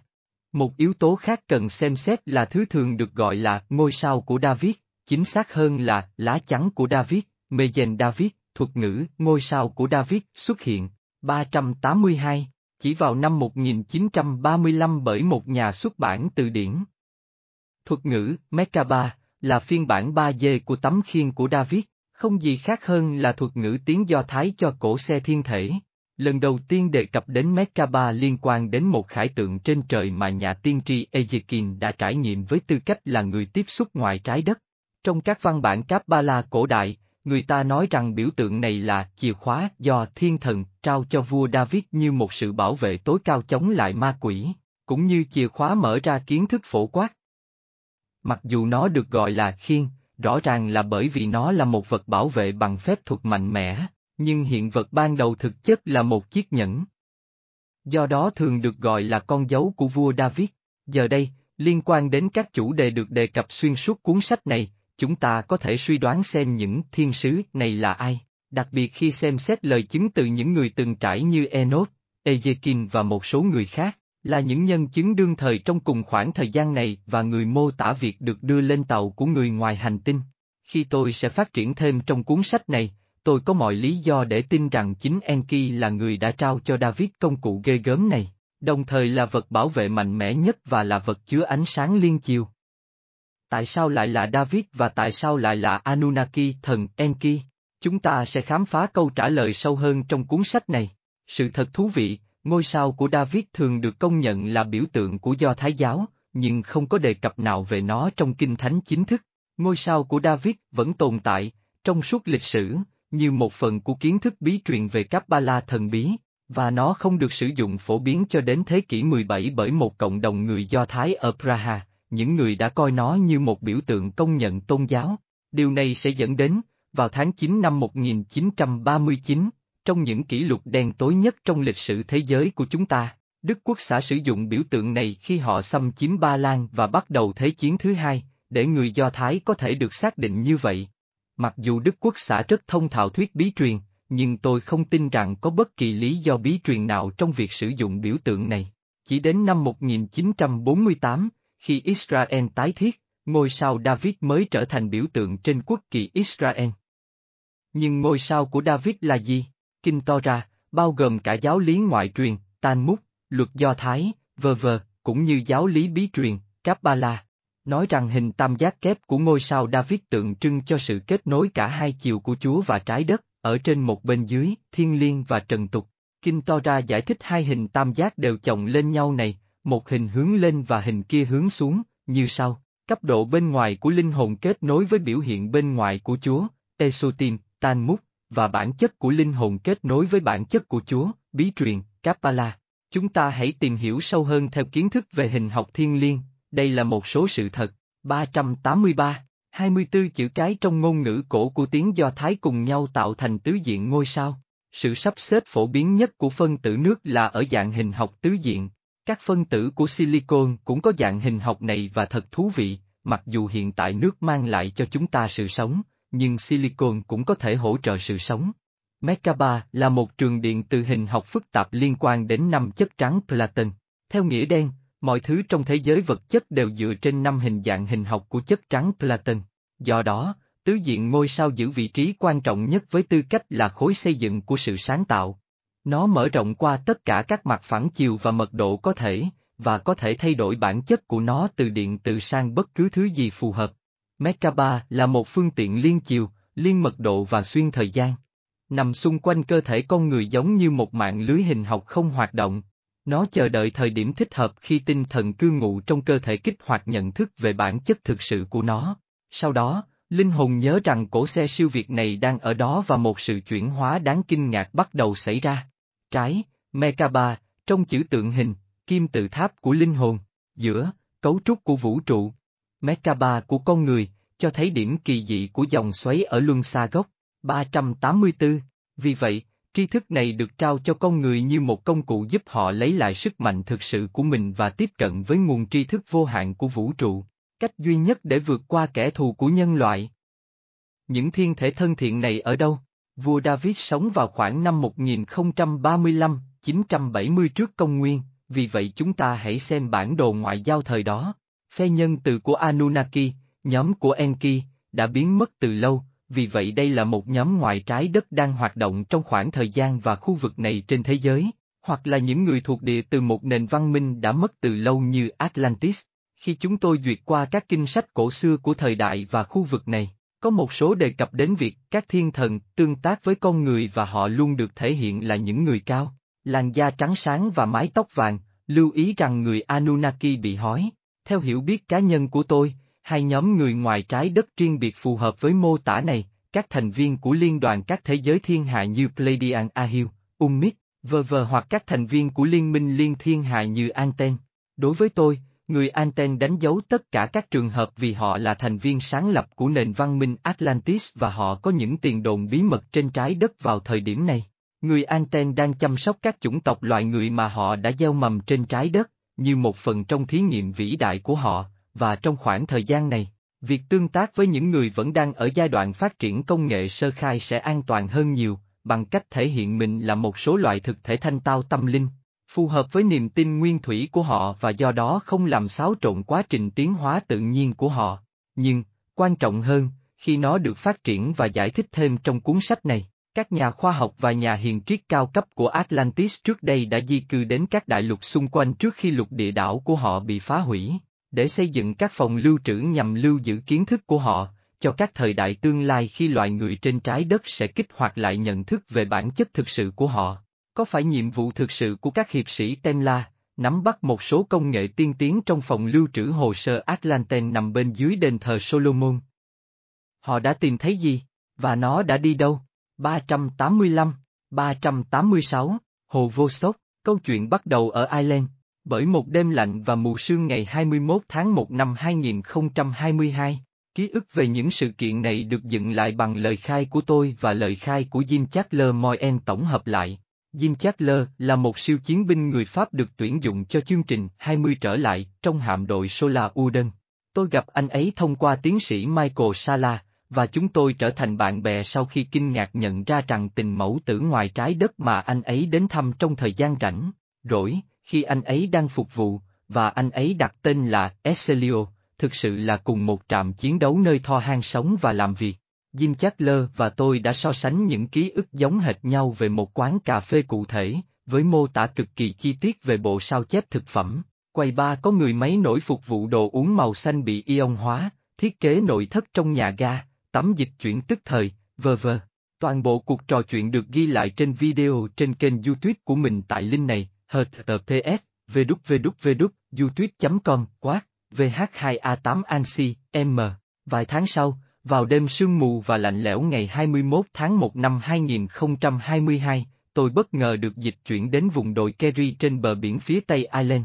Trên con đường hẹp giữa hai ngọn đồi này, sương mù che khuất âm thanh, nó hơi ngạt thở. Tôi đã làm gì ở đây? Tôi nghĩ, trước khi nhận ra rằng tôi đã được dịch chuyển đến đó, điều gì đã xảy ra? Một con chó hoang đang nhìn chầm chầm vào tôi, ở bên phải. Trời rất lạnh và tôi rùng mình. Đột nhiên, một luồng tĩnh điện phóng ra phía sau tôi khi một người khác đang được dịch chuyển đến đây. Tôi nhận ra người này. Tôi nhảy lên với sự ngạc nhiên, Jim Chatler. Tôi đã nói, Elena. Jim Chatler đã trả lời. Tôi đang ở đâu? Ủa, anh làm gì ở đây vậy? Ngay lúc đó, những đám mây mở ra và một con tàu trinh sát màu bạc tráng lệ lao xuống phía chúng tôi. 387, khi con tàu lơ lửng trên chúng tôi ở một khoảng cách an toàn, do trường lực bị ion hóa, trái tim tôi tràn ngập niềm vui. Tôi nhận ra một con tàu trinh sát từ liên đoàn các thế giới thiên hạ và tôi hiểu ai đã gửi nó. Tôi nắm lấy tay Jim Chatler và nói với anh ấy, đi nào, tôi sẽ giới thiệu bạn với gia đình. Jim Chatler và tôi được đưa lên tàu Esselio và tôi đoán rằng con tàu trinh sát màu bạc ở đó để làm nhiệm vụ chuyển tiếp dịch chuyển tức thời. Chúng tôi thấy mình đang ở trong sảnh chỉ huy chính, đối diện với cửa sổ lồi lớn với tầm nhìn tuyệt đẹp ra không gian. Bên dưới chúng tôi, đường cong tuyệt đẹp của hành tinh trái đất phát ra ánh sáng xanh lam rực rỡ. Tôi rời tay Jim Chatler và hít một hơi thật sâu khi bước về phía cửa sổ. Tay chống nạnh, tôi nhìn chầm chầm vào khung cảnh. Tôi quay sang bạn mình, người vẫn còn đang ngạc nhiên. Không tệ, quan cảnh, u. Tôi đã nói với Jim Chatler, bạn nên đã thấy biểu hiện của mình. Vô giá, thỉnh thoảng tôi đến đây, tôi nói tiếp, để ngắm nhìn trái đất từ trên cao. Tôi yêu nó, nó làm tôi thư giãn. Sau đó, một phụ nữ trái đất tóc vàng xinh đẹp với đôi mắt xanh sáng ngời đến, mặc một bộ đồ bó sát da màu bạc. Mái tóc dài của cô được buộc thành đuôi ngựa thấp, tôi sững sờ nhận ra vợ của Jim Chatler, Melanie. Jim Chatler kêu lên, anh ngạc nhiên khi thấy em ở đây đấy, anh yêu. Cô nói với anh. Tôi biết Elena nhưng tôi để bạn lại với mục đích chuyến thăm của bạn. Tôi biết Melanie qua các cuộc trò chuyện mà chúng tôi có qua các cuộc gọi điện video, nhưng trước đây tôi không hề nhớ mình đã nhìn thấy cô ấy ở trên lầu. Tôi luôn cảm thấy rằng tôi và cô ấy đã biết nhau từ kiếp trước. Giống như tôi, Jim Chatler và Melanie không phải là người gốc trái đất. Họ cũng là phái viên. Có lẽ tôi biết Melanie từ tương lai. Chính xác là 300 năm trong tương lai, giống như Tho Han và phi hành đoàn của Esselio, Melanie có lẽ là một phần của thủy thủ đoàn đến đây để đáp lại lời kêu gọi của Jin nhằm thiết lập một dòng thời gian tích, cực hơn và tránh quỹ đạo kịch tính của trái đất. 388, điểm hẹn, 389. Nói cách khác, có Melanie đến từ tương lai là thành viên phi hành đoàn trên Excelio, và có Melanie ở hiện tại với tư cách là phái viên trên trái đất. Vì nghịch lý mà tình huống như vậy có thể mang lại, Melanie đã không ở lại với chúng tôi. Tôi để bạn tự quyết định mục đích chuyến thăm của mình, cô ấy nói, và cùng với đó, cô ấy dịch chuyển đến một nơi khác. Trước khi tôi và Jim Chatler kịp xử lý sự xuất hiện của Melanie, Thò Hàng đã xuất hiện để gặp chúng tôi. Jim Chatler mô tả khoảnh khắc đó, dịch từ tiếng Pháp, và đột nhiên, ai đó đến sau lưng chúng tôi. Tôi cảm thấy năng lượng của anh ấy và ngay lập tức tất cả tóc trên cánh tay tôi dựng thẳng lên, như bị điện giật. Tôi quay lại và thấy một người đàn ông mặc đồng phục. Anh ta cao, với mái tóc vàng và đôi mắt xanh sáng. Anh ấy trông giống như một thiên thần trong kinh sách cổ đại, không có một khuyết điểm trên khuôn mặt của mình, sự hoàn hảo này hơi đáng lo ngại. Anh ấy mỉm cười với tôi và tôi nghe thấy giọng nói của anh ấy trong tâm trí mình, thư giãn đi, bạn của tôi, Tho Hàng nói bằng thần giao cách cảm với Jim Chatler. Bạn biết ai làm? Tho Hàng đến gần Jim Chatler, đặt ba ngón tay lên trán và thái dương của anh ấy theo hình tam giác. Tôi ghét khi anh ta làm cái việc xóa ký ức đó. Điều này sẽ làm thay đổi trí nhớ của Jin Chatler về những giờ sắp tới cho đến khi anh ta được phép tiết lộ thông tin vào đúng thời điểm. Sau đó Tho Han quay sang tôi, anh ấy nói với tôi một nụ cười thân thiện, với một tia sáng trong mắt anh ấy. Tôi hiểu anh ấy cũng sẽ cần phải làm điều đó với tôi. Á đù, tôi rên. Tôi cho phép anh ta thực hiện quy trình tương tự với tôi. Lần đầu tiên anh ấy thực hiện quy trình ghi nhớ cho tôi là sau khi anh ấy cứu tôi vào năm 1979, trên con tàu của anh ấy, trước khi đưa tôi trở lại trái đất. Jim Chatler và tôi không thể tiếp cận những ký ức này cho đến ngày 29 tháng 3, hai tháng sau những sự kiện này. Người ta đã quyết định rằng Jim Chatler sẽ đưa thông tin này ra công chúng vào đúng thời điểm, điều mà anh ấy đã làm. Tôi đã ở đó để xác nhận và xác thực những gì đã xảy ra, không lấy đi lời chứng cá nhân của Jim Chatler, tôi sẽ chỉ kể lại những sự kiện liên quan đến kinh nghiệm cá nhân của tôi. Jim Chatler và tôi được dịch chuyển cùng với Tho Hang dưới hồ Vợ Tốc ở Đông Nam Cực. Tho Hang và tôi mặc bộ đồ bảo vệ môi trường còn Jim Chatler đeo đai tần số tạo ra lá chắn sinh học để điều chỉnh nhiệt độ của anh ấy. Tôi nghe Jim Chatler hỏi, chúng ta ở đâu? 390, dưới Nam Cực, Tho Hang đáp, chính xác là dưới hồ vô sốc nơi chôn cất một chiếc ác. Tôi muốn cho bạn thấy nó. Bạn cần phải biết và nói với những người khác, tại sao lại là tôi? Jim lơ hỏi. Bạn là những người là chìa khóa cho sự thức tỉnh của nhân loại, không phải tôi, bởi vì bạn là một trong những người kích hoạt, nó phải làm với di sản di truyền của bạn. Tho Han thực hiện khối ký ức trên Jim lơ. 391, chúng tôi đi theo To Han trong một đường hầm được khoét xuyên qua mặt đất đóng băng, với những bức tường được cắt thô sơ phản chiếu ánh sáng xanh lam rực rỡ. Mặc dù không có nguồn sáng rõ ràng nào. Bộ đồ của Tho hang và của tôi đang phản chiếu những hình ảnh phản chiếu nhảy múa lấp lánh này, như thể chúng tôi đang ở dưới nước mặc dù không phải vậy. Có một khu phức hợp rộng lớn, mở rộng, Tho hang nói. Cả một nền văn minh bị chôn vùi ở đây, giọng anh vang vọng trong đường hầm. Chúng tôi thấy mình đang ở trong một căn phòng lớn hình tròn với trần nhà cao. Có một số quả cầu, plasma, ánh sáng xanh cao khoảng 10 feet lơ lửng phía trước các bức tường, xung quanh chúng tôi, cách đều nhau. Căn phòng này chứa nhiều loại máy móc và ở trung tâm, một miếng đệm hình tròn lớn trên sàn trông giống như kim loại trong mờ. Chúng tôi đã bước vào một nơi trông giống như phòng điều khiển của một con tàu vũ trụ. Trong khi Jim Chatler kiểm tra các thiết bị, Tho Hang đặt tay lên bảng điều khiển và một quả cầu chất lỏng ánh sáng xanh lượng sóng xuất hiện ở độ cao khoảng 6 feet phía trên. Miếng đệm trung tâm, kèm theo tần số rung cao. Tôi nhận ra nó là gì, một cánh cổng. Tôi biết rằng trải nghiệm này không phải về tôi mà về Jim Chatler, và tôi chỉ ở đây để xác nhận những gì anh ấy sẽ thấy. Đột nhiên, các đường kẻ trên sàn sáng lên theo hình ngôi sao, vươn ra phía sau các thiết bị, để lộ ra một loạt các khoang chứa lớn.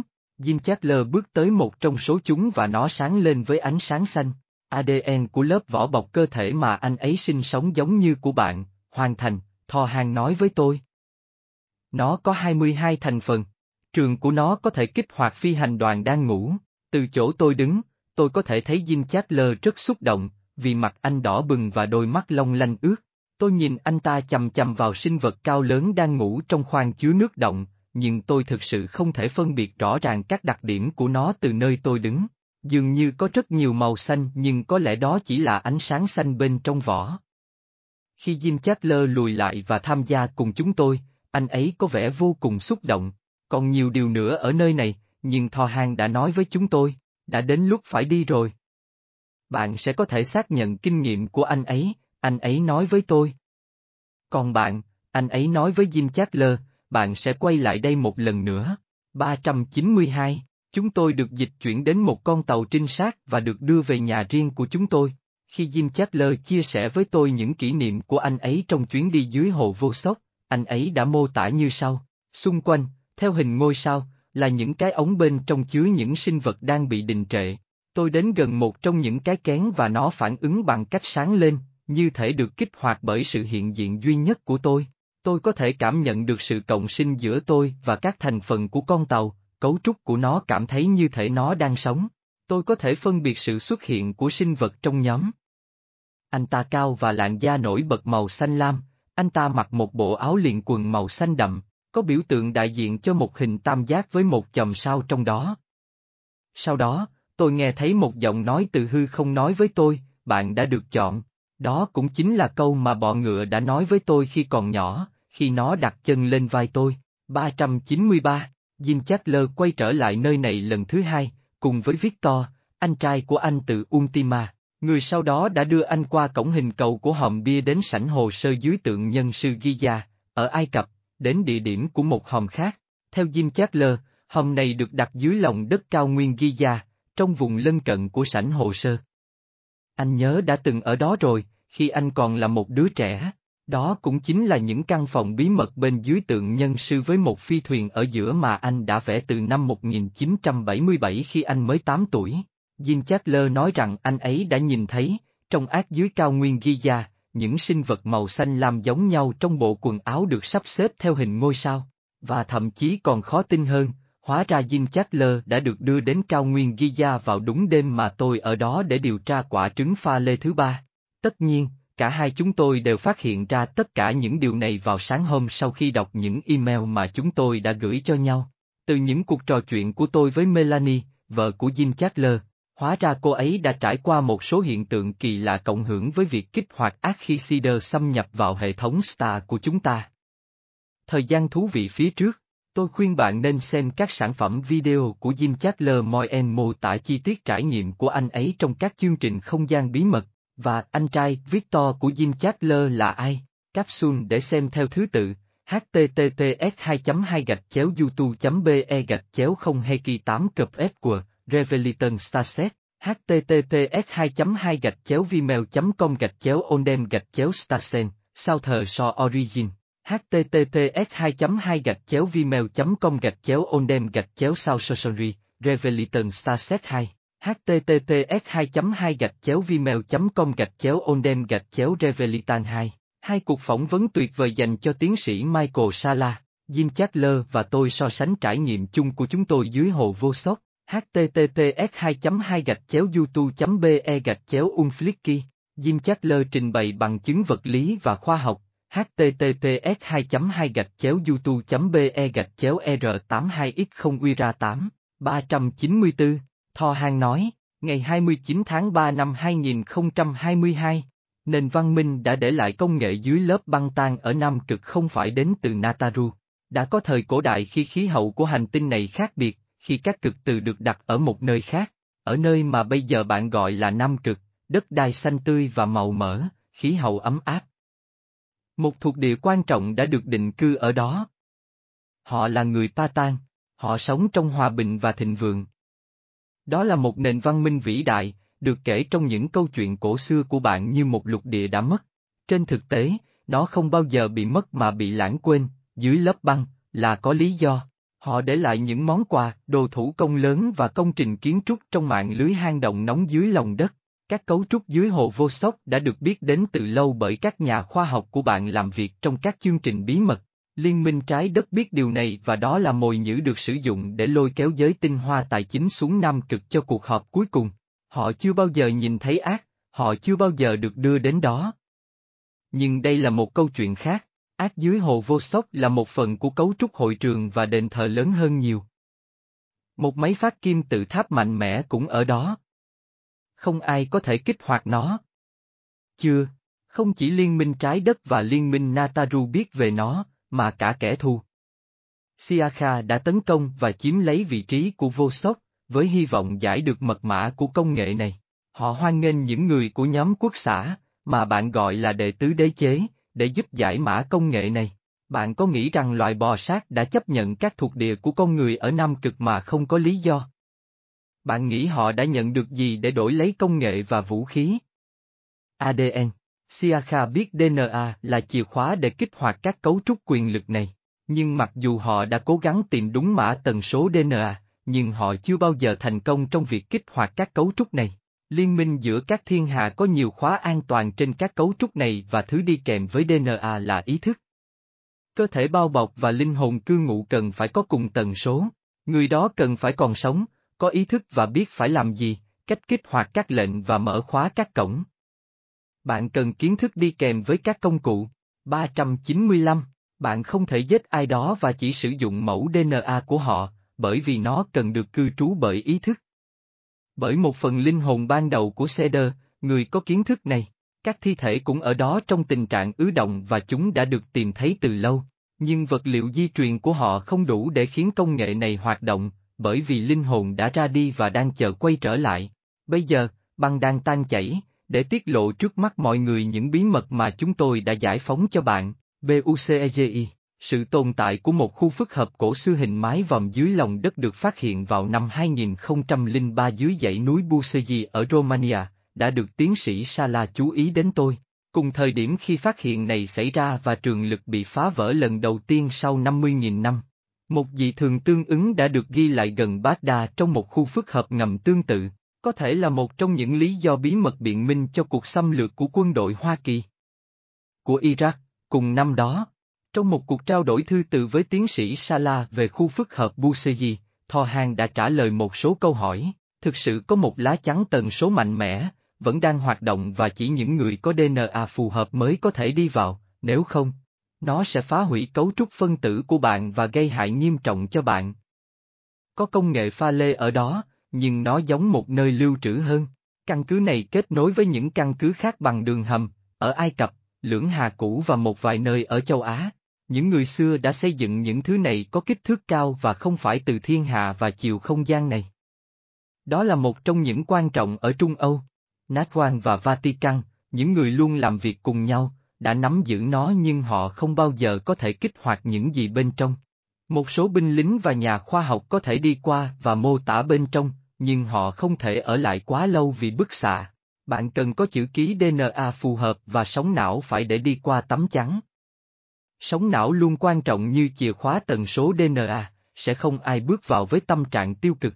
Công nghệ này sẽ sớm được phát hành vì nó đã được kích hoạt. Vào ngày 25 tháng 3 năm 2022, tiến sĩ Michael Sala đã phỏng vấn Peter Moon, tác giả nổi tiếng của bộ sách Montauk, Người đã biên tập và xuất bản bằng tiếng Anh tác phẩm của Radu Sinama, thành viên bộ phận huyền bí của cơ quan tình báo Rumani. Loạt bảy cuốn sách bắt đầu bằng tiêu đề 396, Mặt trời mọc ở Transylvan.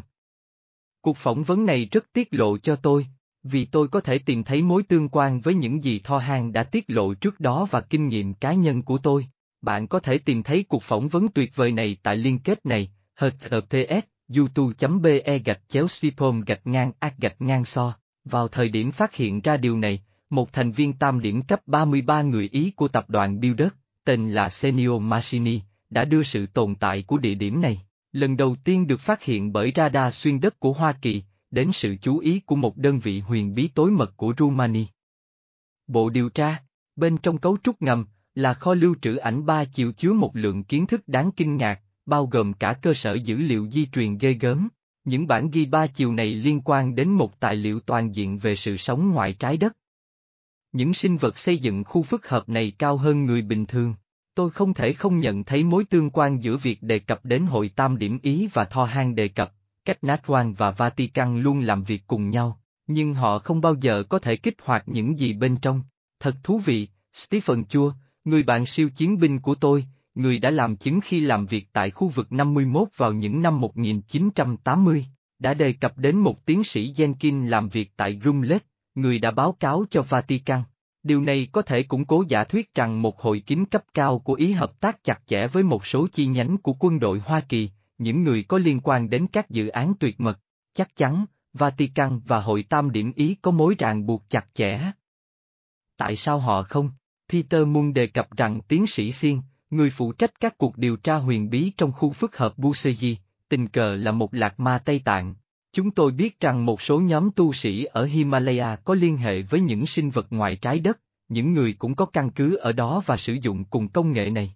Tiến sĩ Xiên có quen thuộc với công nghệ được phát hiện ở vùng núi Buseji vì ông đã nhìn thấy nó ở những nơi khác không? Đó có phải là lý do tại sao anh ta được giao phụ trách các cuộc điều tra này không? Năm 2002, một vệ tinh sinh học sử dụng công nghệ dạng sống, thuộc một trong những chương trình gián điệp quân sự của Lầu Năm Góc, đã quét một khoang bí ẩn ở vùng núi Busegi ở Romania. Giới tinh hoa Masonic đã nhanh chóng được thông báo về nó, cấu trúc không có kết nối với bên ngoài và dường như cho thấy các lá chắn năng lượng, một cái có hình dạng của một bức tường và cái kia là một mái vòm. Điều thu hút sự chú ý của lầu năm góc và nhóm Masonic Builders là lá chắn năng lượng hình bán cầu có cùng tần số với một tổ hợp tương tự được phát hiện ở Baghdad vài tháng. Trước đó, 397, Hoa Kỳ đã xâm chiếm Iraq ngay sau phát hiện này nhưng không ai có thể vượt qua các lá chắn tần số của cấu trúc bí ẩn tương tự ở Iraq. Một số mô tả trong cuốn sách của Radu Sinama về khu phức hợp Busegi Transylvan Sunrise rất giống với trải nghiệm của tôi dưới tượng nhân sư ở Giza và trên các con tàu vũ trụ. Dưới đây là một số điểm tương đồng, các đường hầm liên kết khu phức hợp Busegi với các cấu trúc tương tự ở Ai Cập ở một nơi bí mật dưới cát, bên cạnh Cairo dưới cao nguyên Giza, nằm giữa tượng nhân sư và kim tự tháp vĩ đại, cao nguyên Tây Tạng, Carpathin, Iraq và cao nguyên Gobi, ở Mông Cổ, nội địa. Tương quan thông tin của Tho hang căn cứ này kết nối với những căn cứ khác bằng các đường hầm, ở Ai Cập, Lưỡng Hà Cũ và một vài nơi ở châu Á, có hai lá chắn năng lượng, một bức tường ở lối vào và một luồng năng lượng hình bán cầu xung quanh căn phòng gây ra những tiếng nổ chết người. Điều này có thể đề cập đến những gì Tho Han đã đề cập là, một lá chắn tần số mạnh mẽ, vẫn hoạt động và chỉ những người có DNA phù hợp mới có thể tham gia, nếu không, nó sẽ phá hủy cấu trúc phân tử của bạn và gây hại cho bạn một cách nghiêm trọng. Chỉ những người ở trạng thái tần số rung động cao hơn mới có thể đi qua các lá chắn năng lượng. Như Tho Han đã nói với tôi vào năm 1991 khi lần đầu tiên anh ấy đưa tôi đến dưới tượng nhân sư Giza. Khi chúng tôi đi qua lớp cát để vào sảnh hồ sơ, chúng ta cần thay đổi mật độ của mình. Và cả khi có sự hiện diện của công nghệ pha lê, những quả trứng này là kho tàng kiến thức tuyệt vời. Chúng chỉ có thể truy cập được bằng cách kết nối trực tiếp với chúng thông qua ý thức của bạn, yêu cầu chúng phải ở tần số phù hợp, để vào khu phức hợp Buseji, có một chìa khóa kích hoạt mở một số cửa và đóng các lá chắn bảo vệ. Nó hoạt động bằng cách áp lòng bàn tay của một người lên một miếng đệm trên tường, ngụ ý rằng người này sở hữu tần số DNA phù hợp. Cha, tôi cũng đã thử công nghệ tương tự trên tàu của Tho Han, ở ghế chỉ huy chính, Có hai mảng hình lục giác làm bằng thủy tinh màu xanh lá cây, giống như tinh thể màu xanh lá cây trông giống như môn David. Bởi vì tôi có DNA phù hợp, nó có thể hoạt động. Tôi áp lòng bàn tay của mình lên những miếng vá này, ở phía trước tay vịn của ghế, và nó giao tiếp với tôi với an của con tàu. Sau đó tôi có thể mở khóa quyền truy cập vào các điều khiển hình ba chiều và sử dụng chúng. 398. Trong khu phức hợp dưới lòng đất Buseji, người ta cũng tìm thấy các bản hình ba chiều hoạt động giống hệt như những bản mà tôi có cơ hội nhìn thấy ở hai nơi khác nhau. Trong tàu trinh sát của Tho Han và trong cơ sở Jinvo trên Ganim. Các bản ảnh ba chiều mà tôi thấy có thể chiếu ảnh ba chiều ba chiều để hiển thị dữ liệu, bản đồ, vờ vờ. Tôi mô tả chi tiết hơn về các bản ảnh ba chiều này trong hai cuốn sách trước đây của mình, món quà từ những vì sao và chúng tôi sẽ không bao giờ làm bạn thất vọng. Trong khu phức hợp Buseji, ánh sáng trong các hành lang dường như không đến từ đâu và ở mọi nơi cùng một lúc, không thấy nguồn. Tôi thực sự đã thấy công nghệ này ở nhiều nơi. Ánh sáng được tạo ra bởi chính vật liệu xây dựng. Các bức tường của hành lang được phủ một loại vật liệu có cảm giác sống động một cách kỳ lạ và không thể bị trầy xước, uống công hay thủng, cho dù dụng cụ có được sử dụng sắc bén đến đâu. Ngay cả lửa cũng bị hấp thụ vào trong đó. Điều này cũng được các nhà khoa học mô tả là sự kết hợp giữa một chất hữu cơ và vô cơ. Chà, đây chính xác là mô tả về chất liệu tạo nên váy của phi thuyền. Nó là một vật liệu tổng hợp hoạt hình với trí tuệ nhân tạo, vì vậy, theo một cách nào đó, vật liệu này vẫn còn sống. Peter Moon, đồng tác giả của Mặt trời mọc ở Transylvan, và là tác giả của bộ sách Montauk, đề cập đến các cuộc điều tra của ông về các nền văn hóa cổ đại như Ai Cập và Atlantis, gợi ý rằng một chủng tộc cao lớn gồm những sinh vật tiên tiến màu xanh đã tồn tại ở nguồn gốc của những nền văn minh này. Vào dịp dịch chuyển tức thời dưới hồ vô Sóc, Jim Chatler Moyen đã báo cáo rằng đã nhìn thấy những sinh vật cao lớn màu xanh lam trong các khoang chứa trên con tàu ác dưới, lòng đất. Bản thân tôi cũng có thể chứng kiến màu xanh dạ quang phát ra từ bên trong vỏ, khi tôi đứng phía sau vài mét. Tho Han xác nhận rằng những sinh vật bị tắc nghẽn trên ác dưới hồ vô sốc là Patan.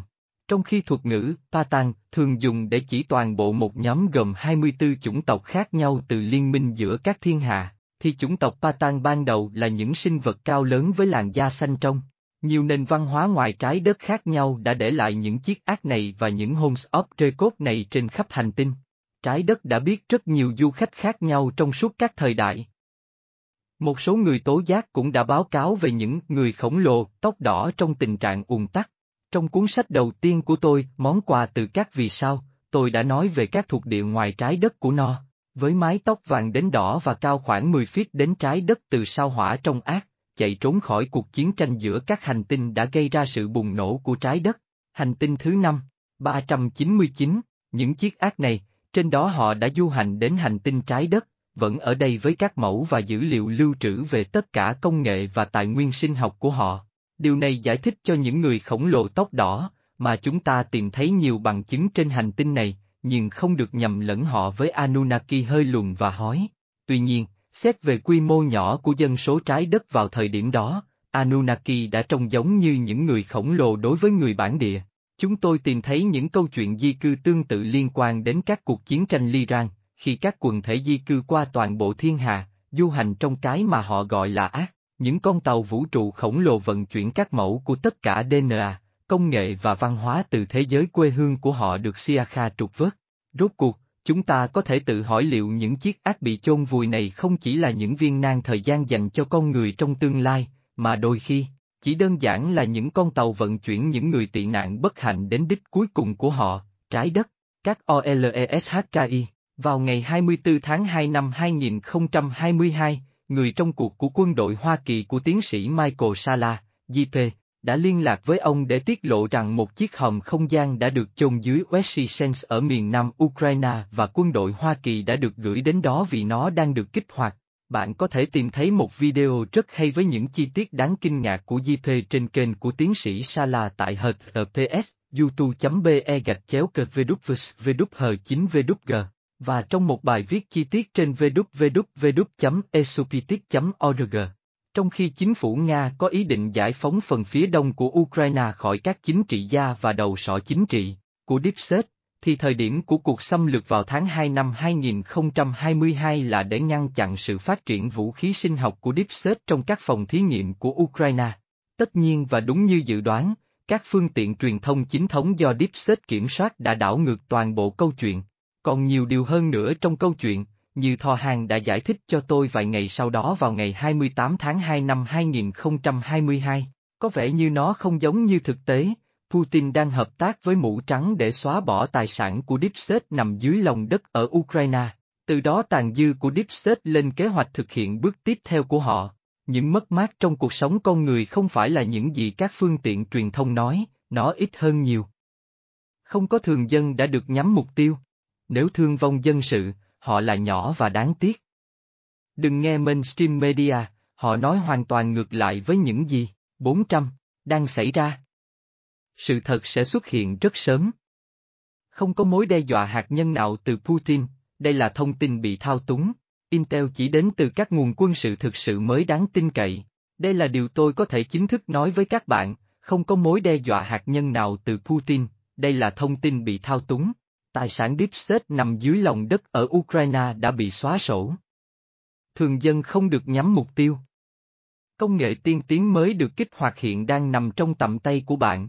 Bất kỳ báo cáo nào bị cáo buộc từ Liên minh Trái đất hoặc GFVD về tình hình ở Ukraine đều là bịa đặt, vì không có hoạt động chiến thuật nào được tiết lộ, ít nhất là cho đến khi nó kết thúc. Trong trường hợp đó, thông tin tình báo đến trực tiếp từ các nguồn quân sự thực sự mới đáng tin cậy, sẽ không thông minh từ phía chúng tôi nếu phát hiện ra các hoạt động của chúng tôi. Sự thật sẽ sớm được phơi bày và tất cả những kẻ nói dối sẽ bị phanh phui. Vào ngày 1 tháng 3 năm 2022, Thò Hàng đưa ra một thông tin khác, đây không phải là một cuộc xâm lược Ukraine mà là một phần của hoạt động thanh lọc. Deep State đang cố gắng kích hoạt ác mà họ đã tìm thấy nhiều năm trước, bị chôn vùi dưới lớp cát ở phần dưới phía nam của Ukraine. Chiếc hòm đã được kích hoạt nên đã đến lúc Putin chạm tay vào nó. Có một con tàu thứ hai, ở phía bắc nước Nga, nhưng Putin đã kiểm soát nó. Putin có trong tay chiếc ác khác ở phía bắc nước Nga và ông đã được những người ngoài trái đất tích cực dạy cách sử dụng công nghệ này. Chiếc hòm ở phía bắc nước Nga này được bảo vệ an toàn và nằm trong tay tốt, trái ngược với chiếc hòm của Ukraine. Mặc dù cho đến ngày nay, ngày 1 tháng 3 năm 2022, nằm trong tay của Liên minh Trái Đất, nó vẫn bị quân đội Deep State có trụ sở ở phía nam của nước Nga tranh giành. Ukraine, gần ác chôn trong cát. Vào ngày 2 tháng 3 năm 2022, quân đội Nga đã chiếm được thành phố cảng Ukraine và khu vực Kherson, gần Westsens, và quân đội Ukraine đã bị đánh bại.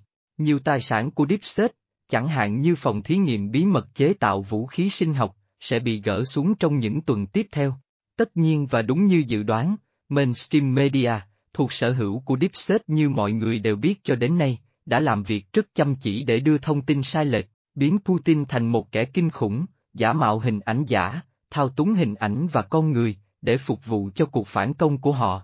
Những vị khách cổ đại từ thiên hà này và xa hơn nữa đã để lại dấu vết thời gian của họ giữa chúng ta trên thế giới tráng lệ này. Họ chôn cất các hòm không gian dưới lòng đất, sâu dưới các đại dương và ở nhiều nơi khác trong hệ sau này. Họ đã chạm khắc các tổ hợp hang động trong núi của chúng tôi để tạo ra các hội trường. 401, ốc rê cốt để lưu trữ kiến thức về thế giới của chính họ và lịch sử trên hành tinh này khi họ có thuộc địa ở đây, trước các cuộc chiến tranh giành lãnh thổ và cuộc di cư sau. Đó, Ác đang ngủ đã sẵn sàng để bay khi thời điểm đến. Các Holmes of cốt bí mật, chẳng hạn như Giza và Buseji, bảo tồn cùng một công nghệ, chúng đang được tiết lộ và chẳng bao lâu nữa, cánh cửa của chúng sẽ mở ra và trí tuệ ẩn giấu bấy lâu sẽ được cung cấp cho tất cả các Terran. Bởi vì bây giờ chúng ta có thể, cuối cùng, hiểu nó. Bởi vì giờ đây, một đại ác quỷ ngoài trái đất đã rời khỏi hành tinh và loài người trên trái đất giờ đây được tự do bước vào chủ quyền của mình, vượt qua tay sai loài người của kẻ thù đã đánh bại, và đoàn kết để xây dựng một tương lai huy hoàng và thịnh vượng. Các kỹ sĩ TEMPLAR tại Ukraine và Tây CARPATH-1A, ở vùng Transcarpathia, phía tây Ukraine, giữa các thị trấn Uzhokro và Mukachevo, là những tàn tích hùng vĩ của lâu đài Svetnina thế kỷ 12 được xây dựng bởi hiệp sĩ Temla. Nó từng cao 20 mét với những bức tường dày khoảng 2 mét rưỡi, được bao quanh bởi thành lũy và hào. Khi hiệp sĩ Temla bị nghiền nát theo lệnh của giáo hoàng và vua Pháp sau năm 1307, lâu đài Svetnina rơi vào tay của dòng Sempauthefert Hermit, một dòng tu sĩ Hungary được thành lập vào năm 1250. Lý do kinh tế cho hoạt động của hiệp sĩ Temla ở Transcarpathia có thể là do buôn bán muối, tuy nhiên, có nhiều tuyên bố và tin đồn ở địa phương về một hang động của hiệp sĩ trên cái gọi là núi đen, Chomohora, là một ngọn núi lửa không hoạt động ở dãy núi Carpathian ở cùng một phần của Ukraine và có thể chứa kiến thức và công nghệ từ những du khách ngoài hành tinh trong quá khứ. Thật kỳ lạ, các trang web có thông tin chi tiết về điều này đã bị gỡ xuống trong cuộc xâm lược Ukraine hiện nay của Nga. 402. Sự bất thường của Baltic Vào tháng 6 năm 2011, nhà thám hiểm Thụy Điển Peter Lindbergh và nhóm Ocean X của ông, trong khi tìm kiếm một con tàu đắm ở độ sâu 300 feet dưới bề mặt biển Baltic, đã phát hiện ra một vật thể lạ. Với chiều dài 210 feet và cao 26 feet, vật thể này có dạng hình đĩa, giống với Millennium Falcon trong phim Chiến tranh giữa các vì sao. Nó được làm bằng đá và một số mẫu đã được phân tích khiến một số nhà khoa học tuyên bố rằng đó là một băng hà từ kỷ băng hà. Một phó giáo sư địa chất tại Đại học Stockholm tên là Volker Bruck cho rằng vật thể này có thể ít nhất 140.000 năm tuổi. Các nhà khoa học chính thức về cơ bản tin rằng sự bất thường là một tảng đá được mang đến bởi sự chuyển động của các sông băng. Một cuộc thám hiểm khác đã diễn ra và nhóm Ocean X Explorer khẳng định rằng vật thể không phải là một cấu trúc tự nhiên. Thành viên nhóm thợ lặn chuyên nghiệp Stefan Hojerberg tuyên bố rằng thiết bị điện của họ ngừng hoạt động khi họ đạt đến độ cao 650 feet từ dị thường. Mọi thứ điện ngoài đó, kể cả điện thoại vệ tinh, đều ngừng hoạt động khi chúng tôi ở trên vật thể. Và sau đó, chúng tôi đi được khoảng 650 feet và nó bật lại, và khi chúng tôi quay lại phía trên vật thể thì nó không hoạt động, ông Hojerberg nói. Chiếc la bàn đang sống cuộc sống của chính nó và dây buộc luôn bị đứt. Một thành viên khác của nhóm Ocean X nói, về phản ứng của các dụng cụ điện và thiết bị điện tử xung quanh vật thể, nó hoàn toàn có thể là một con tàu bị chìm, có thể đã bị rơi trong kỷ băng hà, nhưng sau đó, nó sẽ không được làm bằng đá, phải không? Trừ khi, nó được làm bằng vật liệu hữu cơ hóa thạch theo thời gian. Loại công nghệ hữu cơ này đang bắt đầu được biết đến, khi các nhân chứng xuất hiện, làm chứng rằng họ đã tiếp xúc với các loại công nghệ ngoài trái đất như vậy. Và tôi là một trong số họ. Tuy nhiên, nếu vật thể đó là một dạng sống cũ đã hóa thạch, thì tại sao nó lại khiến các thiết bị điện tử bị tắt? Tôi phải hỏi Tho Hang. Ồ vâng, Tho Hang nói, đó là một con tàu cổ của liên minh giữa các thiên hà. Đó là một thời gian rất dài trước đây khi nó bị rơi. Nó là tàu do thám của họ, những người cư ngụ đã được sơ tán nhưng họ đã rời tàu tại địa điểm. Nó đã không thể sửa chữa. Nó khô héo với thời gian. Không ai nghĩ rằng một ngày nào đó nó sẽ được tìm thấy, vậy nó không phải là ác à? Tôi hỏi, 403, nói đúng ra là không, nhưng có một khu phức hợp dưới lòng đất gần đó. Họ đã có một cơ sở ở đó vào thời điểm đó. Đó là một thời gian dài trước đây, bạn thấy, vậy đó là một con tàu hữu cơ, đã hóa thạch, chính xác. Một quá trình như vậy có thể xảy ra theo thời gian, trong một môi trường cụ thể như nước muối chẳng hạn, vậy nếu là hóa thạch thì tại sao nó vẫn hoạt động? Nhóm thám hiểm phát hiện ra nó cho biết tất cả các thiết bị điện tử của họ đã tắt. Nó vẫn hoạt động, Tho hang đáp. Ý thức nhân tạo vẫn hoạt động mặc dù cơ thể nhúng đã biến mất. Nếu nó không bị va chạm và hóa thạch, con tàu này đã có thể hoạt động để cất cánh. Các tinh thể cấu tạo bên trong giữ cho nó hoạt động vĩnh viễn. Vậy ý ông là vẫn còn công nghệ đang hoạt động bị mắc kẹt bên trong, bị hóa thạch trong đó? Có, nhưng không hóa thạch trong thân tàu. Chỉ có công nghệ hữu cơ biến thành đá. Các phòng bên trong còn nguyên vẹn. Mặc dù như bạn có thể hiểu, con tàu không hoạt động vì những thiệt hại do va chạm. Vậy nếu chúng ta đào qua nó, chúng ta sẽ tìm thấy những khoảng trống bên trong. Có, nhưng hãy ghi nhớ điều này, nó ở mức mật độ cao hơn. Nó không đáng để làm việc. Như tôi đã nói, nó không thể sửa chữa được. Cảm ơn. 404, tàu vũ trụ cổ đại Baltic, tín dụng hình ảnh, Ocean X, 405, tôi 4, ABAIAS 1, 406.